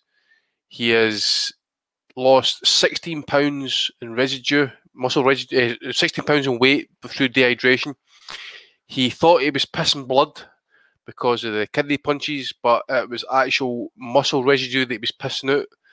Um, after the IV, he'd entered, uh, left the hospital something like 195 pounds at that time. I think Holyfield would just have wore him down in the end, and what we've seen with Holyfield as well as a heavyweight is just you know the real deal, the warrior. Unbelievable. think- You'd have to you'd have to give it to him. I I don't, I don't prime for prime. You'd have to give it to him. I mean, You've like, got to. you, And talking there's about one guy. thing. There's one thing I don't think Usyk likes, and it's uh, the attack to the body. He doesn't like it to the body. and, Um, you got to give it. To, you got to give it to Holyfield in terms of timing, and you have to say that. that I mean, bigger guys couldn't fucking knock him out or hurt him. And uh, when he was even shot and passed it, the WBA had to have an investigation into him fighting that big fucking giant that Haye beat for the title because he clearly beat the fuck out of him when he was like fucking fifty years of age. yeah, I know. You know what I mean? He just he just had it. The only one that kind of exposed him was Tony, but Tony was Tony. You know what I mean? He could counter punch him. Could Usyk do that to the same degree that he actually out outboxes him? And you're talking about Holyfield's timing. Look at him against Tyson. Tyson one two move the head bang, and even against Lennox, he closes distance. So you'd have to imagine that he'd be able to close distance on Usyk and stopping him doing what he does. Like so, yeah, I'd, I'd agree with that. Like I'd have to say Holyfield the greatest cruiserweight of all. Yeah, I would say Holyfield as well, but it'd be a be a tight fight. It'd be a tight fight. Uh, no controversy. Rob says Arlene Burley. Usyk top of the tree. Forgot the romance of Evander. Uh, Briedis dragged Usyk into his fight early. Says MB. Maybe Holyfield could do and expose that as well. Sam Shepard says Briedis won five rounds against Usyk. Yeah, I think the boys are in agreement there. There's our cruiserweight winner then. Evander Holyfield joins the heavyweight winner, which was Larry Holmes. Surprisingly enough, we'll go on to the light heavyweights naturally next week or the week after. Before we go on to Belly of the Weeks, then, boys, let's close it out. Last week we talked about a fight that we're going to talk about. I know there's a few raging, there's a bit of raging going on, Andy. We'll get to you first, shall we? Oh. The first fight between George Groves and Carl Froch. Uh, one of the things that struck me was I couldn't believe it was in 2013, man, seven years ago. Where the hell's the time going? Yeah, uh, daughter was born that same year. Um, fucking incredible. I remember uh, getting home for the rematch. Actually, we spent all day at a barbecue, beautiful sunshine, getting absolutely rat arsed, and then I says to the wife, "We need to go." Why? Fucking boxing starting soon. So uh, I had to go home and that. Yeah, but the first fight. Um, one of the things I always remember about this fight was was was the pre-fight press conference, and George Groves told Carl Froch, "Here's what I'm going to do to you." And Froch is like, "Yeah, fuck off. I'm an international superstar." By the way, this is my trainer Robert McCracken, MBE. Um, I, I think I want to believe there's an element of Froch took this fight lightly because he'd been through the Super Series. Um, he'd been hurt on nu- numerous times uh, in the Super Series as well. And um, coming into the George Groves, which was a mandatory defence, I think, for the IBF title. I think Groves had fought himself into the contention for it. Um, so part of me thinks that he took it he took it lightly, and um, when the fight started, actually, I'm like, fucking hell, he's on the back foot, and Groves is pinging the jab and stuff, and then he steps. He, he, he, he, must have known that he was losing that first round. And Froch being Froch, he isn't known to be fighting on the back foot, especially against like a non-scripted novice, so to speak, against like George Groves. So what does he do? He steps forward, and then Groves pings that straight right hand, and Froch just fucking sparkled. Spark. I don't care what anybody says. He was sparked out as he was going down, and the second he hit the fucking deck, he woke up. And he gets up, and I'm like, bastards. And I've got to say about the scorecards as well. The scorecards that that fight were disgraceful. I thought Groves was pissing the fight easily out the park. I mean, 76 75 is just disgraceful. Eh, I think it was twice actually as well. But um, you could you could see Groves, uh, you know, basically wearing down his his Froch's working the working the body while Groves is trying to work the head and stuff. Maybe it's just experience at the end of the day that told in the end. Um, I suppose Eddie Hearn, and I'm going to. what I'm saying here is is, is, is factual because Eddie Coogan was on the podcast not long after this fucking fight, after the rematch, sorry, and he he stated that Eddie got fucking lucky with the rematch because the stoppage was fucking bullshit right? And it's one of the moments I have not. There's only twice in my life I can recall waking up in the morning being angry at a, at a result. One of them was Alexander against uh, Kotelnik, believe it or not. But uh, this one was one of them. I woke up on a Sunday morning, fucking looking at the ceiling like, I can't believe this has happened. Went back downstairs, watched the fight. Still can't see or justify why that fight should have been stopped. So fast forward many years later, I'm sitting ringside for Josh Taylor uh, against Ohara Davies, and in between undercard fights, I see uh, the very man himself, Howard. Uh, what's his name? Howard Foster. So I goes over, introduces myself, sits next to him, chatting about the undercard and fights and stuff, and then I hit him with the question. I says, Howard, tell me about the stoppage uh, with Groves against Froch. He says, what did, what did you see that caused you to stop that fight? Tell me. He says, mate, his eyes. He says, when that right hand landed, his eyes were rolling over his head. I says, by that point, I knew he was done. I says, well, why not just let him get knocked out or just let him take another shot? He says, look, he was done. In my opinion, he was done, and I stopped the fight. It's my decision at the end of the day, and I am the sole arbitrator. That was his justification. And that is the end the day, is he is the man in the middle. And I say to you guys as well, he's got a better vantage point and if he says that Groves' eyes went and he could you could see Groves kind of falling into him as well at the same time. Who am I to judge? You know, I, I can still be angry at it and stuff like that. And I've asked the man himself. He says it was it was yeah, he was gone.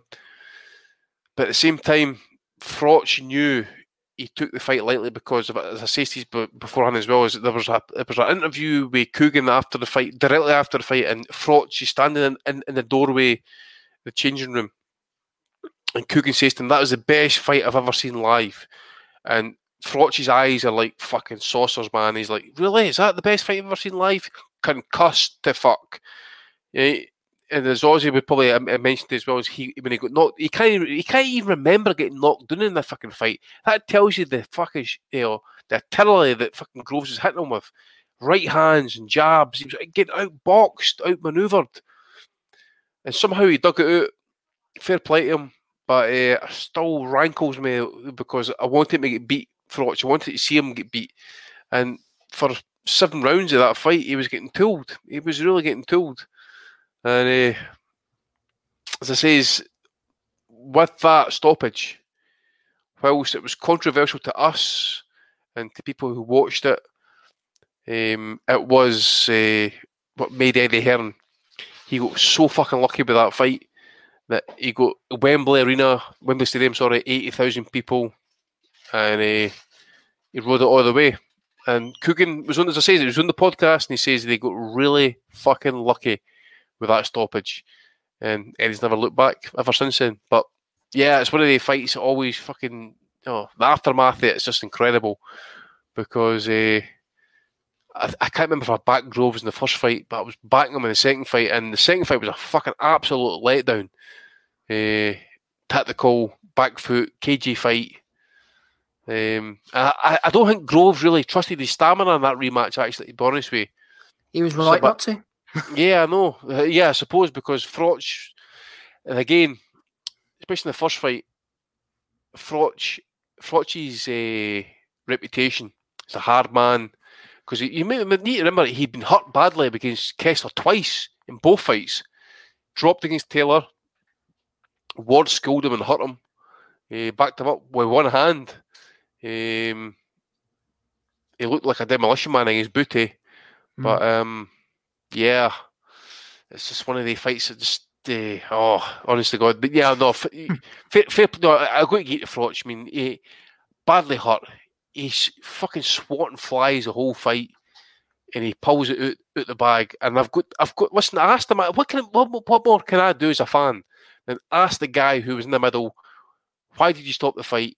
And I wonder if wanted to be a dick to the guy. I asked him straight up, and I questioned him back, and he says, "Listen, here's my opinion. Here's what I saw. I didn't see that, but he saw it, and he's like fucking three feet away." So that's the thing. I think that's the thing.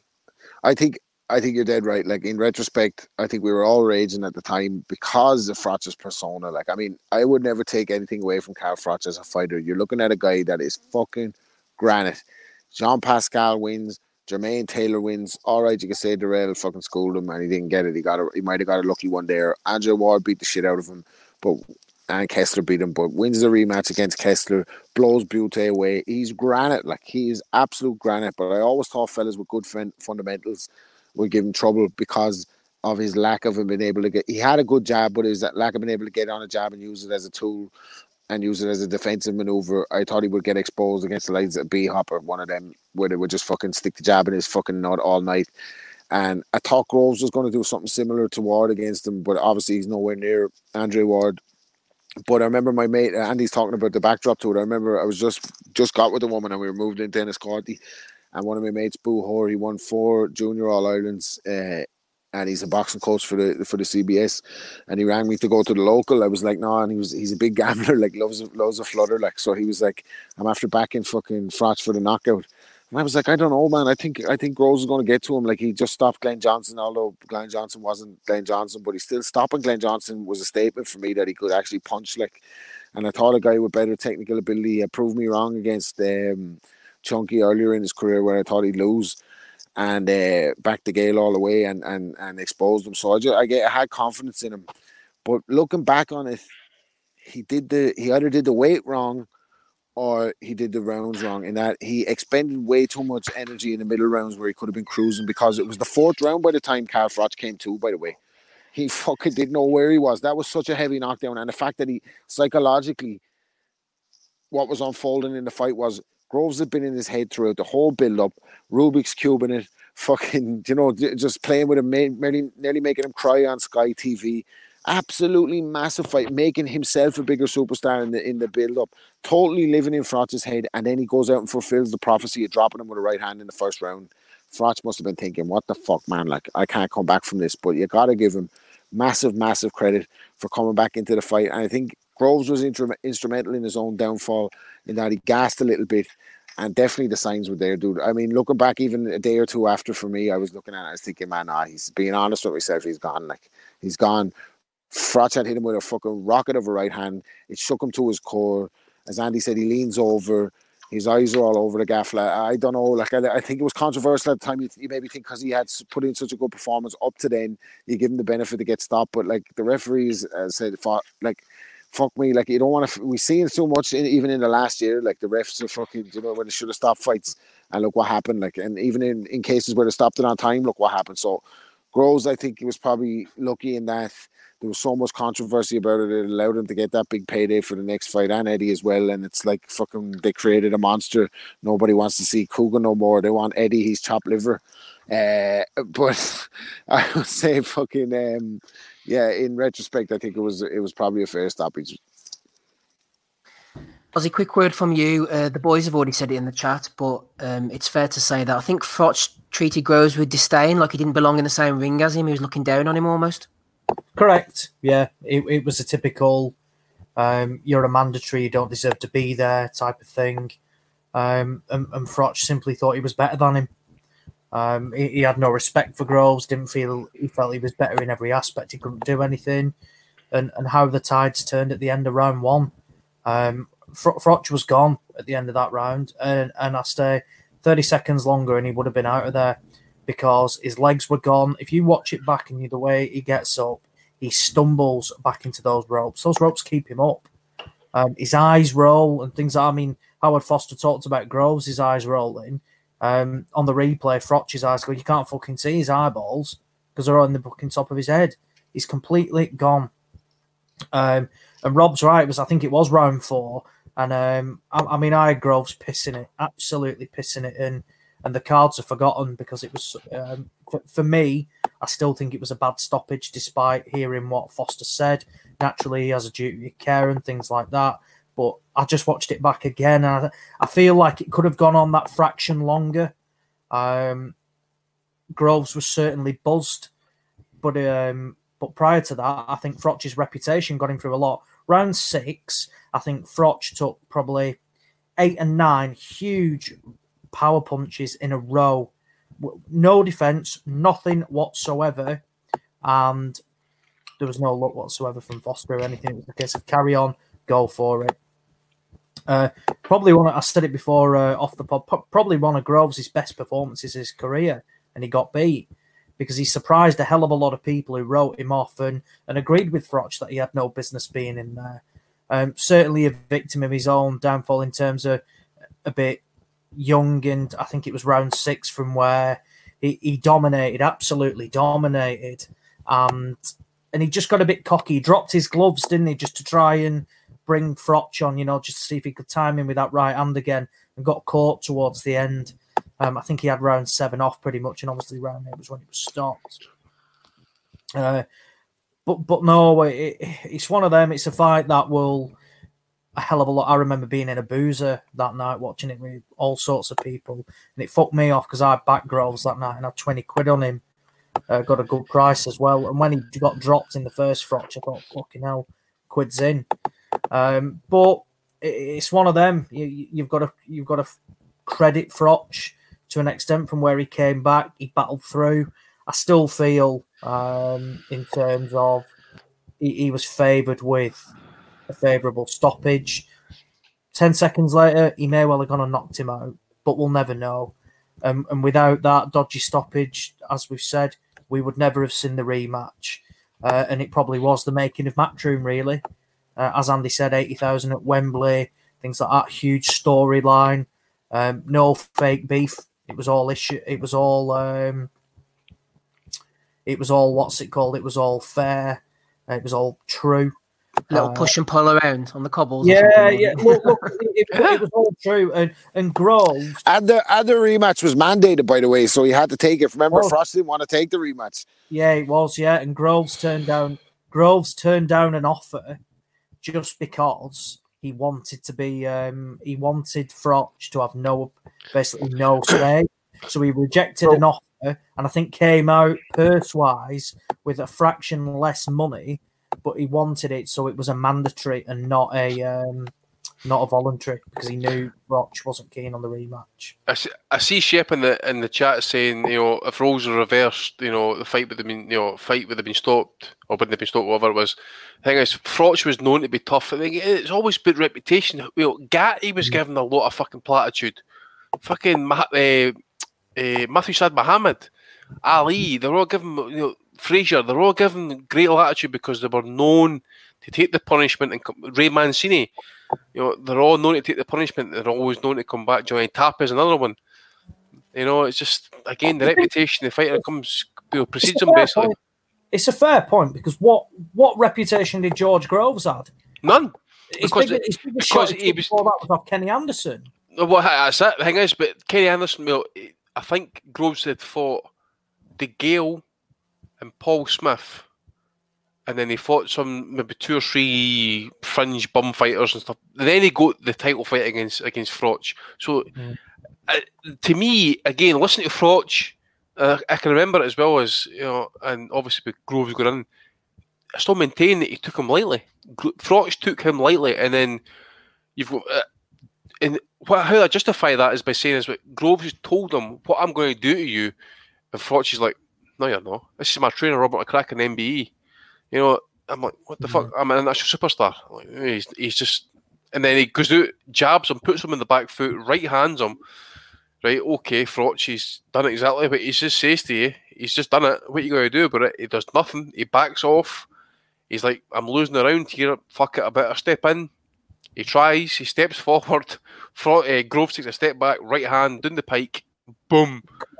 Great like, shot. Beautiful hell. Shot. And.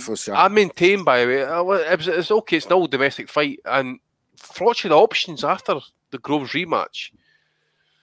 Did Groves take out the best of him or the last of him in the first fight?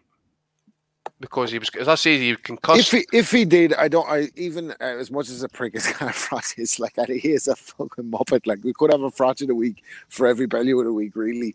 Uh, the Ryanair flight being the epitome of him, but like his career is fucking unbelievable, man. I mean, like, Yeah. like I think there's a reason Calzaghe and like looking back at Calzaghe, why would fuck would he want to fight Carl Froch? No, a no lose, a no win situation for him. Like if he beats him, so what? Who's Carl Froch at that point?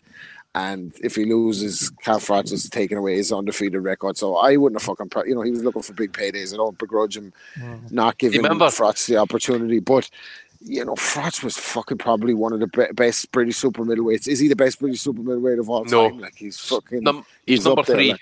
he's number three. He's up there. He's definitely up there. but I'd uh, say his behind resume- who? I'd say his resume stands up against Calzaghe these and Benn. guys. I, I, I'd say Calzaghe may be ahead of him, but Benn, I don't. I think not- his not bad. resume. I think Froch's McClellan, resume. Mc, McClellan beats Well, McClellan, everything. yeah. McClellan Yeah, beats yeah, everything. so. I don't, Maybe I so. don't, I don't, I don't give a fuck about you know, you know. Oh, he was brain damaged. No, no, McClellan would, Going into that fight, would have, Benn was getting- out. Benn was getting crucified and liquefied in the same fucking round, by the way. So didn't didn't give me. A, I, I'm saying Benn Benn McClellan beats fucking everything. Yeah, no, yeah, yeah, yeah. yeah. I, I, do you know what? I, I'd almost forgotten the McClellan fight when I said that. I'm probably, yeah, but he's up there. Like I said, he's in the argument. I don't think he'd any fucking. Um, if he'd have retired after Froch won, you might have, or after Groves won, rather, you wouldn't have even begrudged him. Like he had a fucking incredible career for a fucking guy who's Yeah. an absolute knob. He was granted as a fighter. Like over, I mean, overcoming the odds times against like Jermaine Taylor and that guy, he's never given up. Like he's always coming. Like, and even so, he's so far behind in the Groves fight. He's coming for you. Like he's coming still. The only one that was able to fucking completely diffuse him was Andre Ward, and Andre Ward was And Andre the Ward's- run, the run of fighters as well, one after another, after another, after another, that he yeah, went on. ex- exactly, and you know, completely exposed Bute. You know, Bute had been protected up to that point, been fucking the beneficiary of fucking extremely dodgy fucking referee and fucking behavior. Oh, and he obliterated him, absolutely obliterated him. You know, uh, Dirrell gave him. I, th- I think Dirrell probably edged that fight. I would say he, he was robbed that night. Like, but it depends what you like. Again, you know, in Nottingham, he's not going to get that one. But Rob, Rob, if you put one fight, America- maybe on in your whole career. 115, 113 to Dirrell. What, Yeah, but you- like you- one fight on your whole career, you know what I mean? One fight like that. Yeah, he took on Pascal when Pascal was fucking considered. the Yeah, that was a great guy, win like, of Pascal. That was. Absolutely fucking stuck it to him like for the whole fight. So I, as much as I criticize Froch's persona, I have to give it Yeah. to him as a fighter. Hey, can I, agree say something? that, I agree with I- that. I'd- if you want to move on for this deal, I don't know, but um, just to say, as everybody knows, I'm not a Carl Froch fan, but I was there the night he beat Bute. If place was fucking ram packed, right? And um, I did, I saw myself. This is a fucking pure fight fan. Up on my feet, roaring like fuck as he's laying the business on fucking Bute. I mean, that fifth round was just chaos, man. It was fucking bedlam. Yeah. I, I've got Romanian standing next to me at ringside, and, that, and I'm like, apologies, by about. I said, but what a fight! And they were like, yeah, yeah, and they, they, were- they, were petrified, but like, what the fuck, man? It's just, it was a fucking bear pit in there. Ray Leonard come. Ray, Ray Leonard walked to the ring as well before the fight. Yeah, I remember Bute's head just snapping back. Um, fuck me after a big right hand. I mean, t- I tell you what, Froch could have been because do you remember Eddie Hearn stormed the ring? Yeah, Yeah, could have been, yeah, could have been that's disqualified. right. eh? Disqualified there. Yeah, I mean, look, it very, very rarely happened. Big risk Uh, for but her that yeah. night, by the way. That, that was a pay per view fight. They paid Bute fucking millions. Yeah. Froch took a big fucking, for what I was told, a big No, back wasn't. end. I, I- that wasn't pay per view. That No, it was no, regular it Sky. wasn't. It was Uh, regular. it was Sky, regular yeah. Sky. It was the last. It was the probably Oh, one of the last thought- world title Sorry, fights on regular Sky. pay-per-view. Yeah, They paid Bute millions for that fight. Yeah. It was a big They had to risk. to get him out of Canada, didn't they? Because he wouldn't Yeah, leave. exactly. I mean, he was making fortunes out of Romanian television and Canadian television. Big name French speaking Canada as well. So, yeah, he was. He was a big. It was.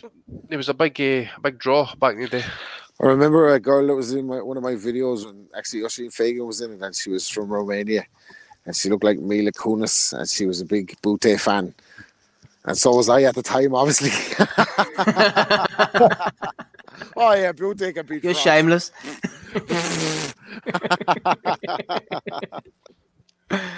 Right, boys. Thanks very much. I'm going to fight for next week, so we'll leave it. Maybe come up with something during the week. Who knows? It's gone to Belly of the Weeks episode. What are we on again? Three hundred and seventy-one.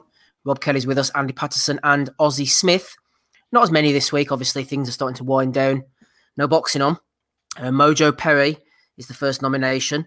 He's going on about Carl Froch, but he accidentally tagged in Carl Frampton by mistake. At Carl Frampton, you keep talking about Calzaghe, but you never m- once mentioned fighting Crusher Kovalev when he was on. You were scared and retired. Accept your second, Joe Calzaghe. Come out and fight Beterbiev if you feel like you're so good. Jim Frampton a bit. Imagine Frampton want to fight Kovalev. I know, yeah, exactly. Could you imagine? Brutal. Uh, Amir Khan is back on it again this week. Together we will knock out hashtag Corona, hashtag COVID 19. Then Amir threw in one of his little cartoons, knocking out some kind of green monster. And shout out to whoever it was on the Facebook page. I didn't get your name. I think it was Matt something. Sorry. He put up a picture of the monster over Canelo's head with Khan lying on the canvas. So I thought that was quite a good one. But Amir Khan, the gift that keeps on giving. Uh, Ted Barrett has nominated Bellew of the Week for Eddie Hearn. If you don't like a Tony Bellew, you're not a proper person, says uh, Eddie. Also, nomination for Dillian Whyte. well, I mean, you know, leave leave him alone, Rob. what the fuck? right, well, guess we're not proper people then. We don't know Tony Bellew. You're not a proper person. Oh, for fuck's sake. Good old tone. Uh, Ted's also nominated Dillian Whyte for calling Andy Ruiz out on Twitter. We offered you five million, he said, then sent proof of an email only offering four million. Ted says there's enough for, for, for 30 nominations in that IFL interview alone. for fuck's sake. Uh, the boys are at it. Uh, here's one, Andy, that came in for me and you from Marcus Bellinger, former guest on the pod. Value of the week for Tyler Goodjohn. Fair play. He's found himself a new career. Check out his timeline. some he's some man. Isn't he? Oh, he's balls deep every night, man. He's shamelessly getting the booty. Getting the He's engaged there now. Yeah, licked. And he doesn't care, man. He just doesn't give a fuck, does he? So, Listen, I, I, uh, listen, it, I don't know. Like, I mean, it, take, it takes a special person to allow your missus to go and get trained by somebody who's fucking twelve inch girth and that. You know. didn't he say to some fella, hey, mate, don't call her a slut, that's my wife? Oh, that was analysed boxing. Yeah, Yeah. that's another story in Oh, itself. Man, Oh, I've got, I've got a question. Well- Does he touch his size? Do you think? I don't know, but as a fella once said to me, get in where you fit in. You know what I mean? Bit of advice on a Sunday night from Rap and Rob Kelly there. And moving on, Ozzy, you mentioned this earlier. Mariusz Wach against Kevin Kingpin Johnson. You've had a, good, a chance to think about it now. Uh, Pay per view is calling. Couple of quid, Ozzy. Ready to lay down belly of the Week. These haters are nominating this for. Well, I've ordered it. Um, I, I just couldn't refrain myself. Two quid, bargain of the year to see two uh, stalwarts of the heavyweight division. Wach against Johnson. Dave Lee will be all over it, no doubt. Uh, Cocaine Dawkins has nominated the great man himself, Tony Bellew, talking to the Sun, or being quoted in the Sun anyway. Tony Bellew considers stepping out of retirement to make a fool out of former heavyweight champion Andy Ruiz Jr. Tony back in the papers. Uh, Keith Thurman and Adrian Broner having a bit of beef back and forward. No doubt the PBC are trying to set this fight up. Thurman responded to Broner, who said he would knock Thurman out in two rounds. Broner ends me in two rounds. Oh my gosh. AB doesn't end his grandma in two rounds. He doesn't throw hands. He doesn't throw two punches in two rounds. Okay. He throws two punches in like four rounds. Says Keith Thurman. So going in on I AB. don't know. there. I don't know about that, Keith, because he has form against grandmother's son. I wouldn't be the same without AB getting nominated. Uh, Daniel O'Reilly is getting on the Mike Tyson hype train. He's been nominated by SD7. Uh, Mike was doing the pads at 53 years oh, of age. didn't mention this. Fuck. Yeah, Andy. Power on it, best heavyweight of all time, says Daniel O'Reilly, and would still take your head clean off with every shot. I liked, I think it was Jake at Tugboat who put up um, the last time we saw Well- Tyson was 15 years ago, quitting against uh, Kevin McBride. Well, I'll tell you what. I actually responded to that tweet right, and it was a it was by a gif for the. Oh, what's the what's the guy's name? Jose. Uh, who's the what was the fucking guy? Remember uh, that massive uppercut that he landed?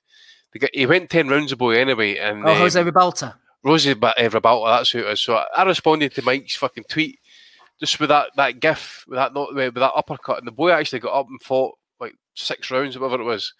And off that, I've had four thousand likes and five hundred something odd fucking retweets and that. My phone just never stopped all weekend, man.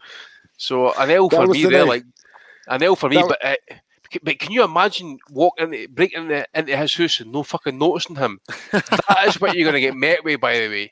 Iced, Oh, body that- organs fucked. That was the night he, uh, the woman that lived with Customato, who when you're a child you naively believed was Customato's wife. Uh, that was that was that was, that was the night uh, he said about. They said, "Hey, Mike, were you satisfied with the stoppage?" And he was like, "No, I wanted to push his nose up into his brain." There's a part where you can hit his nose and it would drive it up into his brain and render him dead. I wanted to hit him with an uppercut to end his life, and she uh, fell out with him and said he shouldn't be saying that. Like, so he. Oh, was that Nah, Ribalta? He said. Ah, Yeah, that was it a, was Bruce that was a change. Okay, No, that was a change, mate. That was I remember that, eh? Yeah, yeah. A very early change in Mike Tyson. That one, like. Yeah, yeah, Hey, Listen, hey Rob, do you do you listen to his podcast these days? yeah. He's on. He's on He's fire, actually, man. Is he? He's actually good. Eh? He had fucking um, who was the mafia guy? Michael Franzese. He was really good. that he's he's all he's He all had, connected. um, like He had Eminem on it, and Eminem was talking Yeah, about um, a Kronk guy schooling him at 14. But He I remember, he's Manny Snoop said, on as well. But Manny, Manny Aye, told me Manny, that. Manny said that he's got a good left hook. Apparently, Shady. Eh?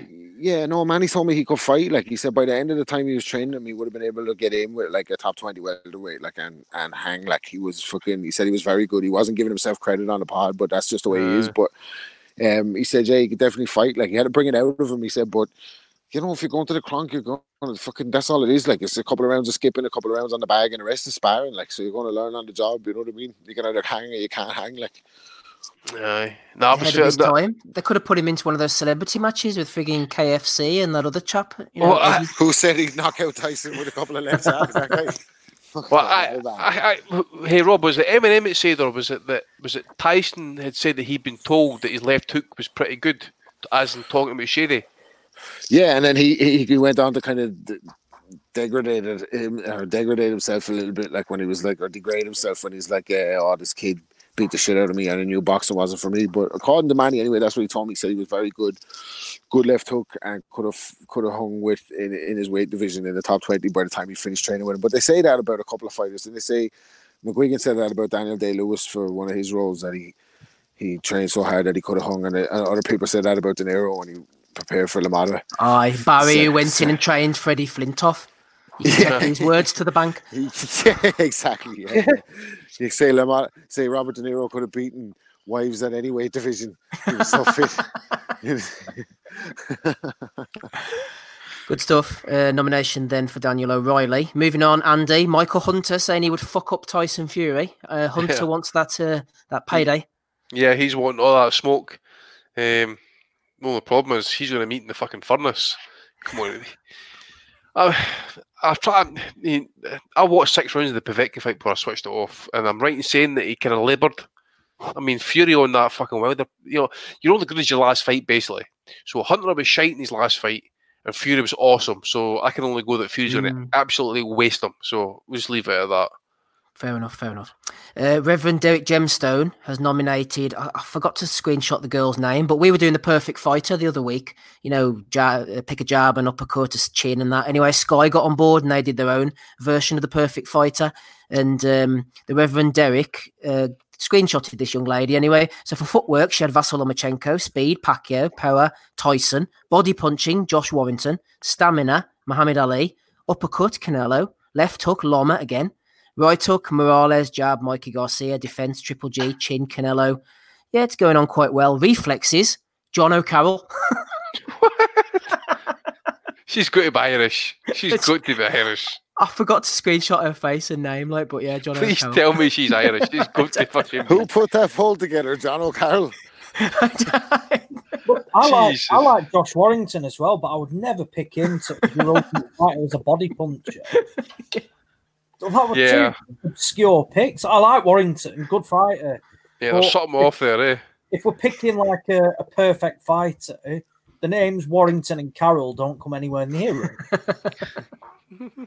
Yeah, Yeah. something off. It's not best beard, asshole. It's best reflexes. Right, listen.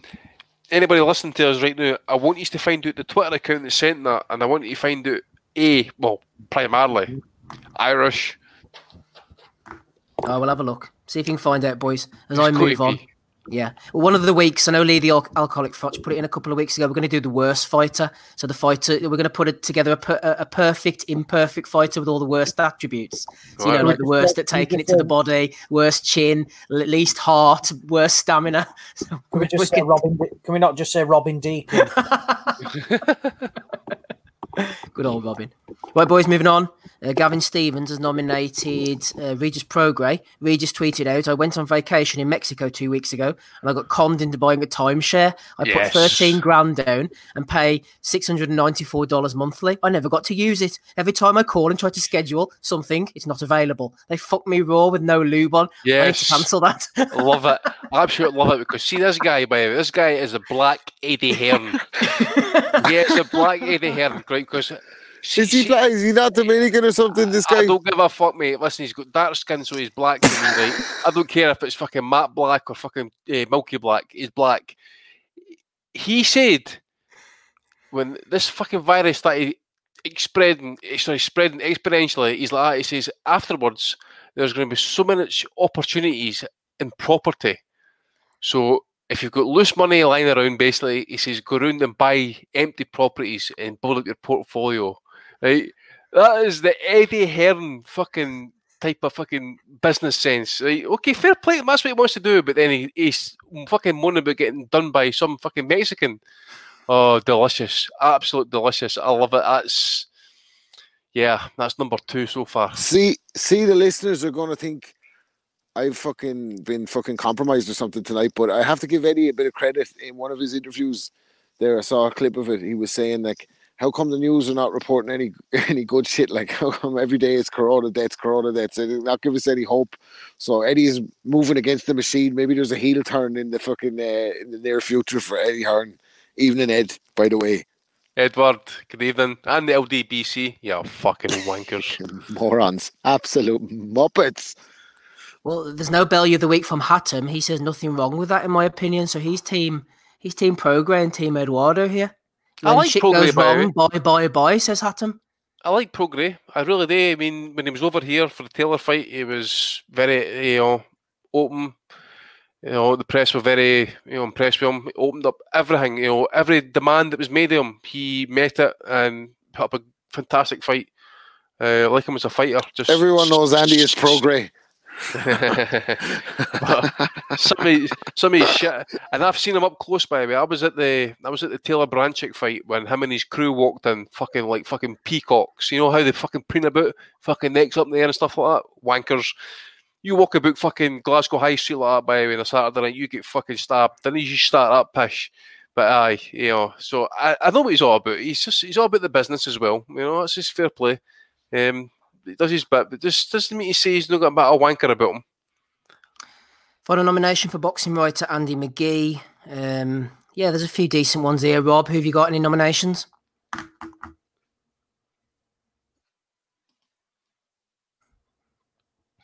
Any nominations for you, Rob? Um, yeah, Eric Kelly was on about Ryan Garcia not being natural at 135, Massive. uh, saying that he knows there's cheats in the camp and he stands by his opinion. And lots of people are bringing genetics into it and saying he's going to go to Floyd very soon. And then he's comparing him to Floyd, but Floyd is naturally smaller and this, that, and the third. But anyway, basically, a conspiracy that Garcia is on the dope big time. So there's conflicted opinions in Eric Kelly's world about this, but it's worth throwing in or just uh, drawing attention to, really. You just say as well, n- nobody seems to fuck with EK, by the way. So Frank Warren as well, right Nobody. away, man. Frank Warren on his IFL or Boxing Social or one of these fucking carry-ons. He's going. I think it's Rob Tebbutt checks him about the fucking relationship with Eddie Hearn, and Eddie said in an interview that he'd walk by Frank and gave him a little wink, and uh, Frank was like, "Yeah, I actually remember standing outside a restaurant, and he walked by and went on the other side of the pavement, but he definitely didn't wink. But I know he's got a reputation for being a big winker." so Frank one 0 to Frank over the weekend. Evening, Edward. Oh shit! Evening, Umar. Uh, none from Ozzy. Andy, any nominations from you? Yes, I've got three. Got one for Deontay Wilder. Get rid of the grasses and the snakes in his camp. Uh, you know, he's, he says I've got a lot of time to think about it. He says you can have a lot of great people about you, but you can't control the jealousy of the people. So you think people are happy with you, but everyone wants the uh, wants what you have, but then want to want to sacrifice as much as you. So who the fuck's he talking about there? Actually, who's who's the one to Maybe- sacrifice? Maybe Jay Nady or Mark Breland want a bit of the misses. Is he Yeah. thinking uh. that way? Is he gone paranoid like that? They want Jay what you have. Maybe Jay Nady's trying to get next to the missus. I Get mean, all they- cuddled up on the sofa. oh, what? And he's going on like pe- people are envious of things they can't have I have to weed out Yeah, against certain things. they want this Like- big suit, but they can't have it. They want this big Black Panther suit with the fucking laser eyes, but they can't have it. J- Oh, JD's, JD's. He goes, Oh, what a fucking bagger. we've had a lot of people reach, reach out, but we've had to be careful because some people just want publicity. Boxing is very, very crooked. it's dirty business. You've got to be careful. It's a corrupt What's sport as well. You've got got to be careful with the people What? and their intentions, especially when they aren't around you before. Oh, honestly, fuck, knocked the fuck out. This guy's lost it, man. He's lost it. Any chance he had, to me, the only chance psychologically he had in the rematch is if he starts trying to pull Fury's card on the Nandrolone stuff and Yeah. the charity stuff, trying to fucking like treat it really kind of turn him into the bad guy publicly. But oh, that's the only hope we have. But if he's going on like this, like he's absolutely living with himself on the inside because he knows in his heart that he got absolutely got sparkled and it's got nothing to do with snakes in the grass and fucking people who want to bang their wife or whatever is up with him this week. They want this Yeah. big suit. Honest to God, man. What? It's just, oh, the excuses is incredible. Next one, um, uh, Danny Flexen sent us one, and actually, apparently, some uh, women's women's fight news on Twitter. Hmm. Apparently says uh, Ebony Bridges against Shannon Courtney are at a very similar point in their careers, not at all different to Groves against De Gale, fighting early in their careers, and that was a pay per view event. I'm Team Ebony Bridges, Andy. So I don't mind seeing her in anything. She could cough Corona all over me any day. Have you seen her? Yeah, mate. She's she's, uh, she's your age as well, mate. She's what, 33, so she's not a prospect then, uh, at this point. No, I'm 38 next next month. I'm I'm I'm I'm going away from Ebony. Yeah. Uh, too old. Too old. Every Yeah. Um, every hole's a goal, mate. um, last one, um, Errol Spence.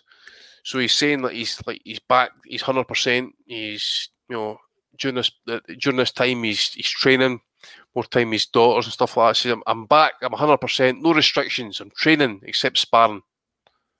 I can't spar yet because I've got my teeth. Because because because. wait, wait, wait, wait. Because I got my I, oh for fuck's sake. Because I got my teeth knocked out, and they put three posts in my mouth. Once they heal, I get my teeth permanent, and then I can start sparring again. So the Black Jesus Oh, has, man. got, got posts in his mouth. uh, She's like Madonna, fucking- Marcus Madonna hasn't got his teeth, has he? Somewhere, like in the glove box.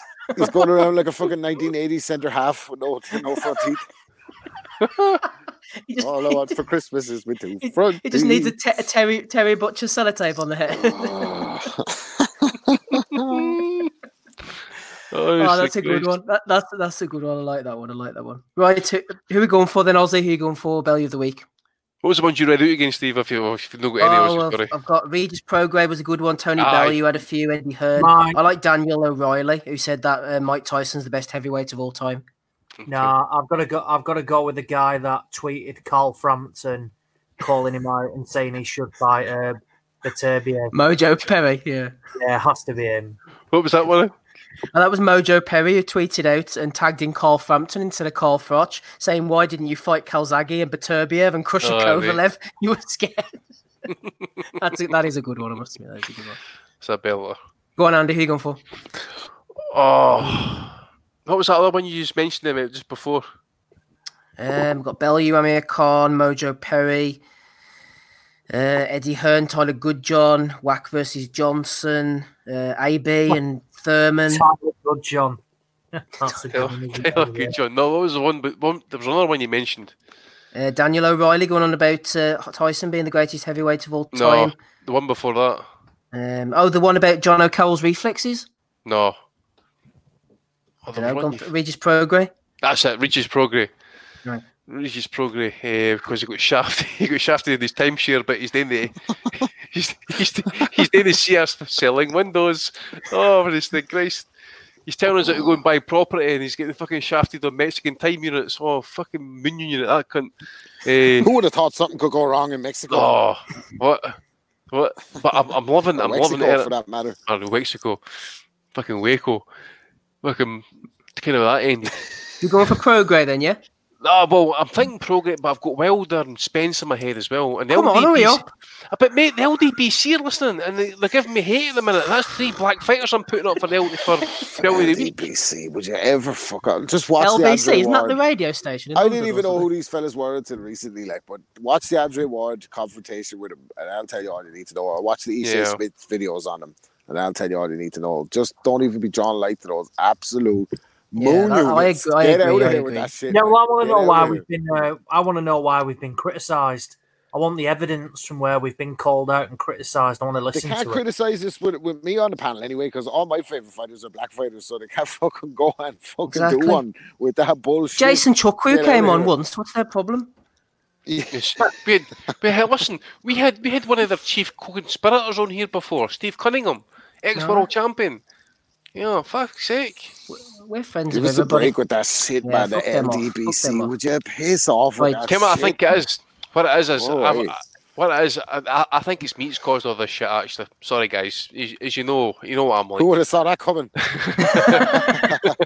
I'll explain. I'll explain. So what's happened, right? What I think's happened is I've gave somebody shit on Twitter. See when, De- see when Devin Haney mentioned that I'll never let a white boy beat me or whatever it was. Somebody's tweeted, somebody's quote tweeted him right and says, "Oh, brah," some, some, I'm, I'm, I'm paraphrasing, but he says, "Ah, brah," he says. Um, you should have said this on, on when I had you on my podcast. So I fucking tweeted it back. I says fucking begging for fucking views or whatever and that because just all you're looking for a bit of a controversy comment so you can fucking promote the shit, right?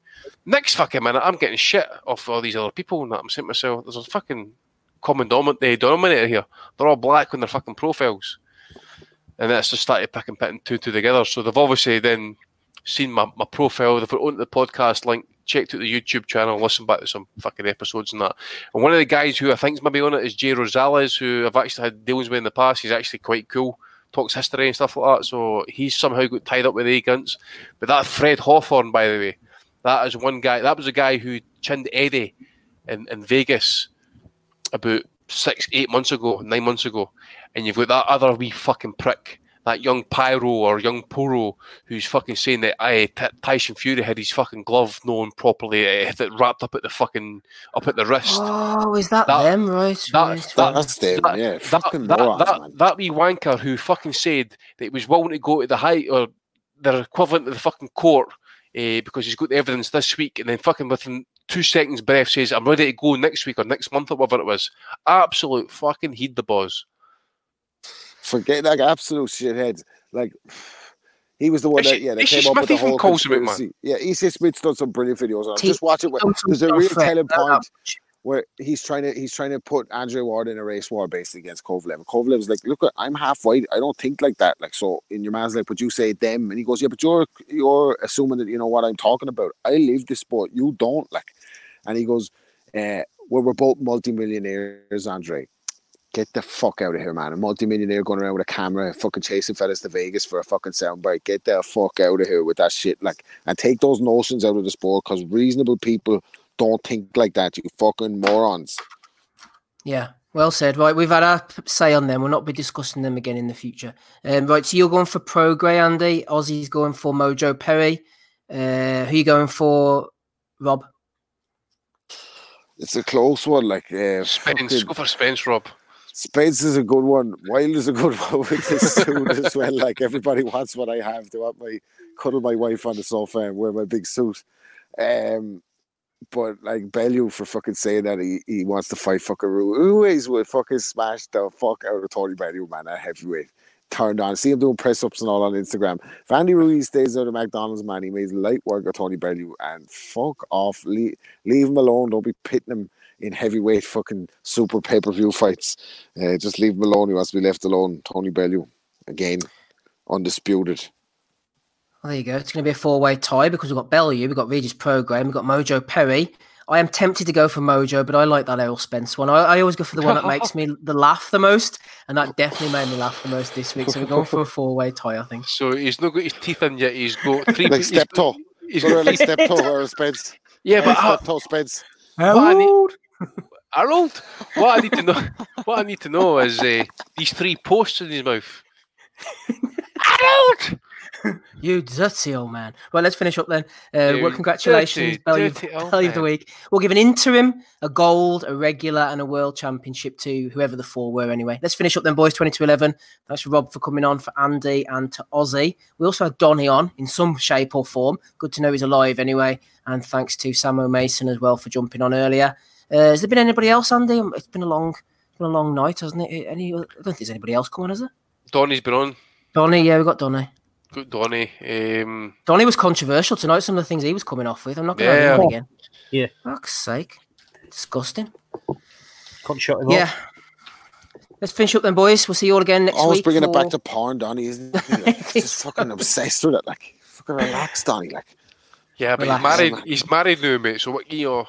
That's what I happens. Probably, he's probably on fucking OnlyFans, splurging the fucking college fund. We need, we need, we need to put him on the Tyler Goodjohn's channel. That college fund's been, that college fund's Tyler Goodjohn, you know what, wrong man? with Do him, your thing, man. You're not hurting anyone. I, tell, I don't think.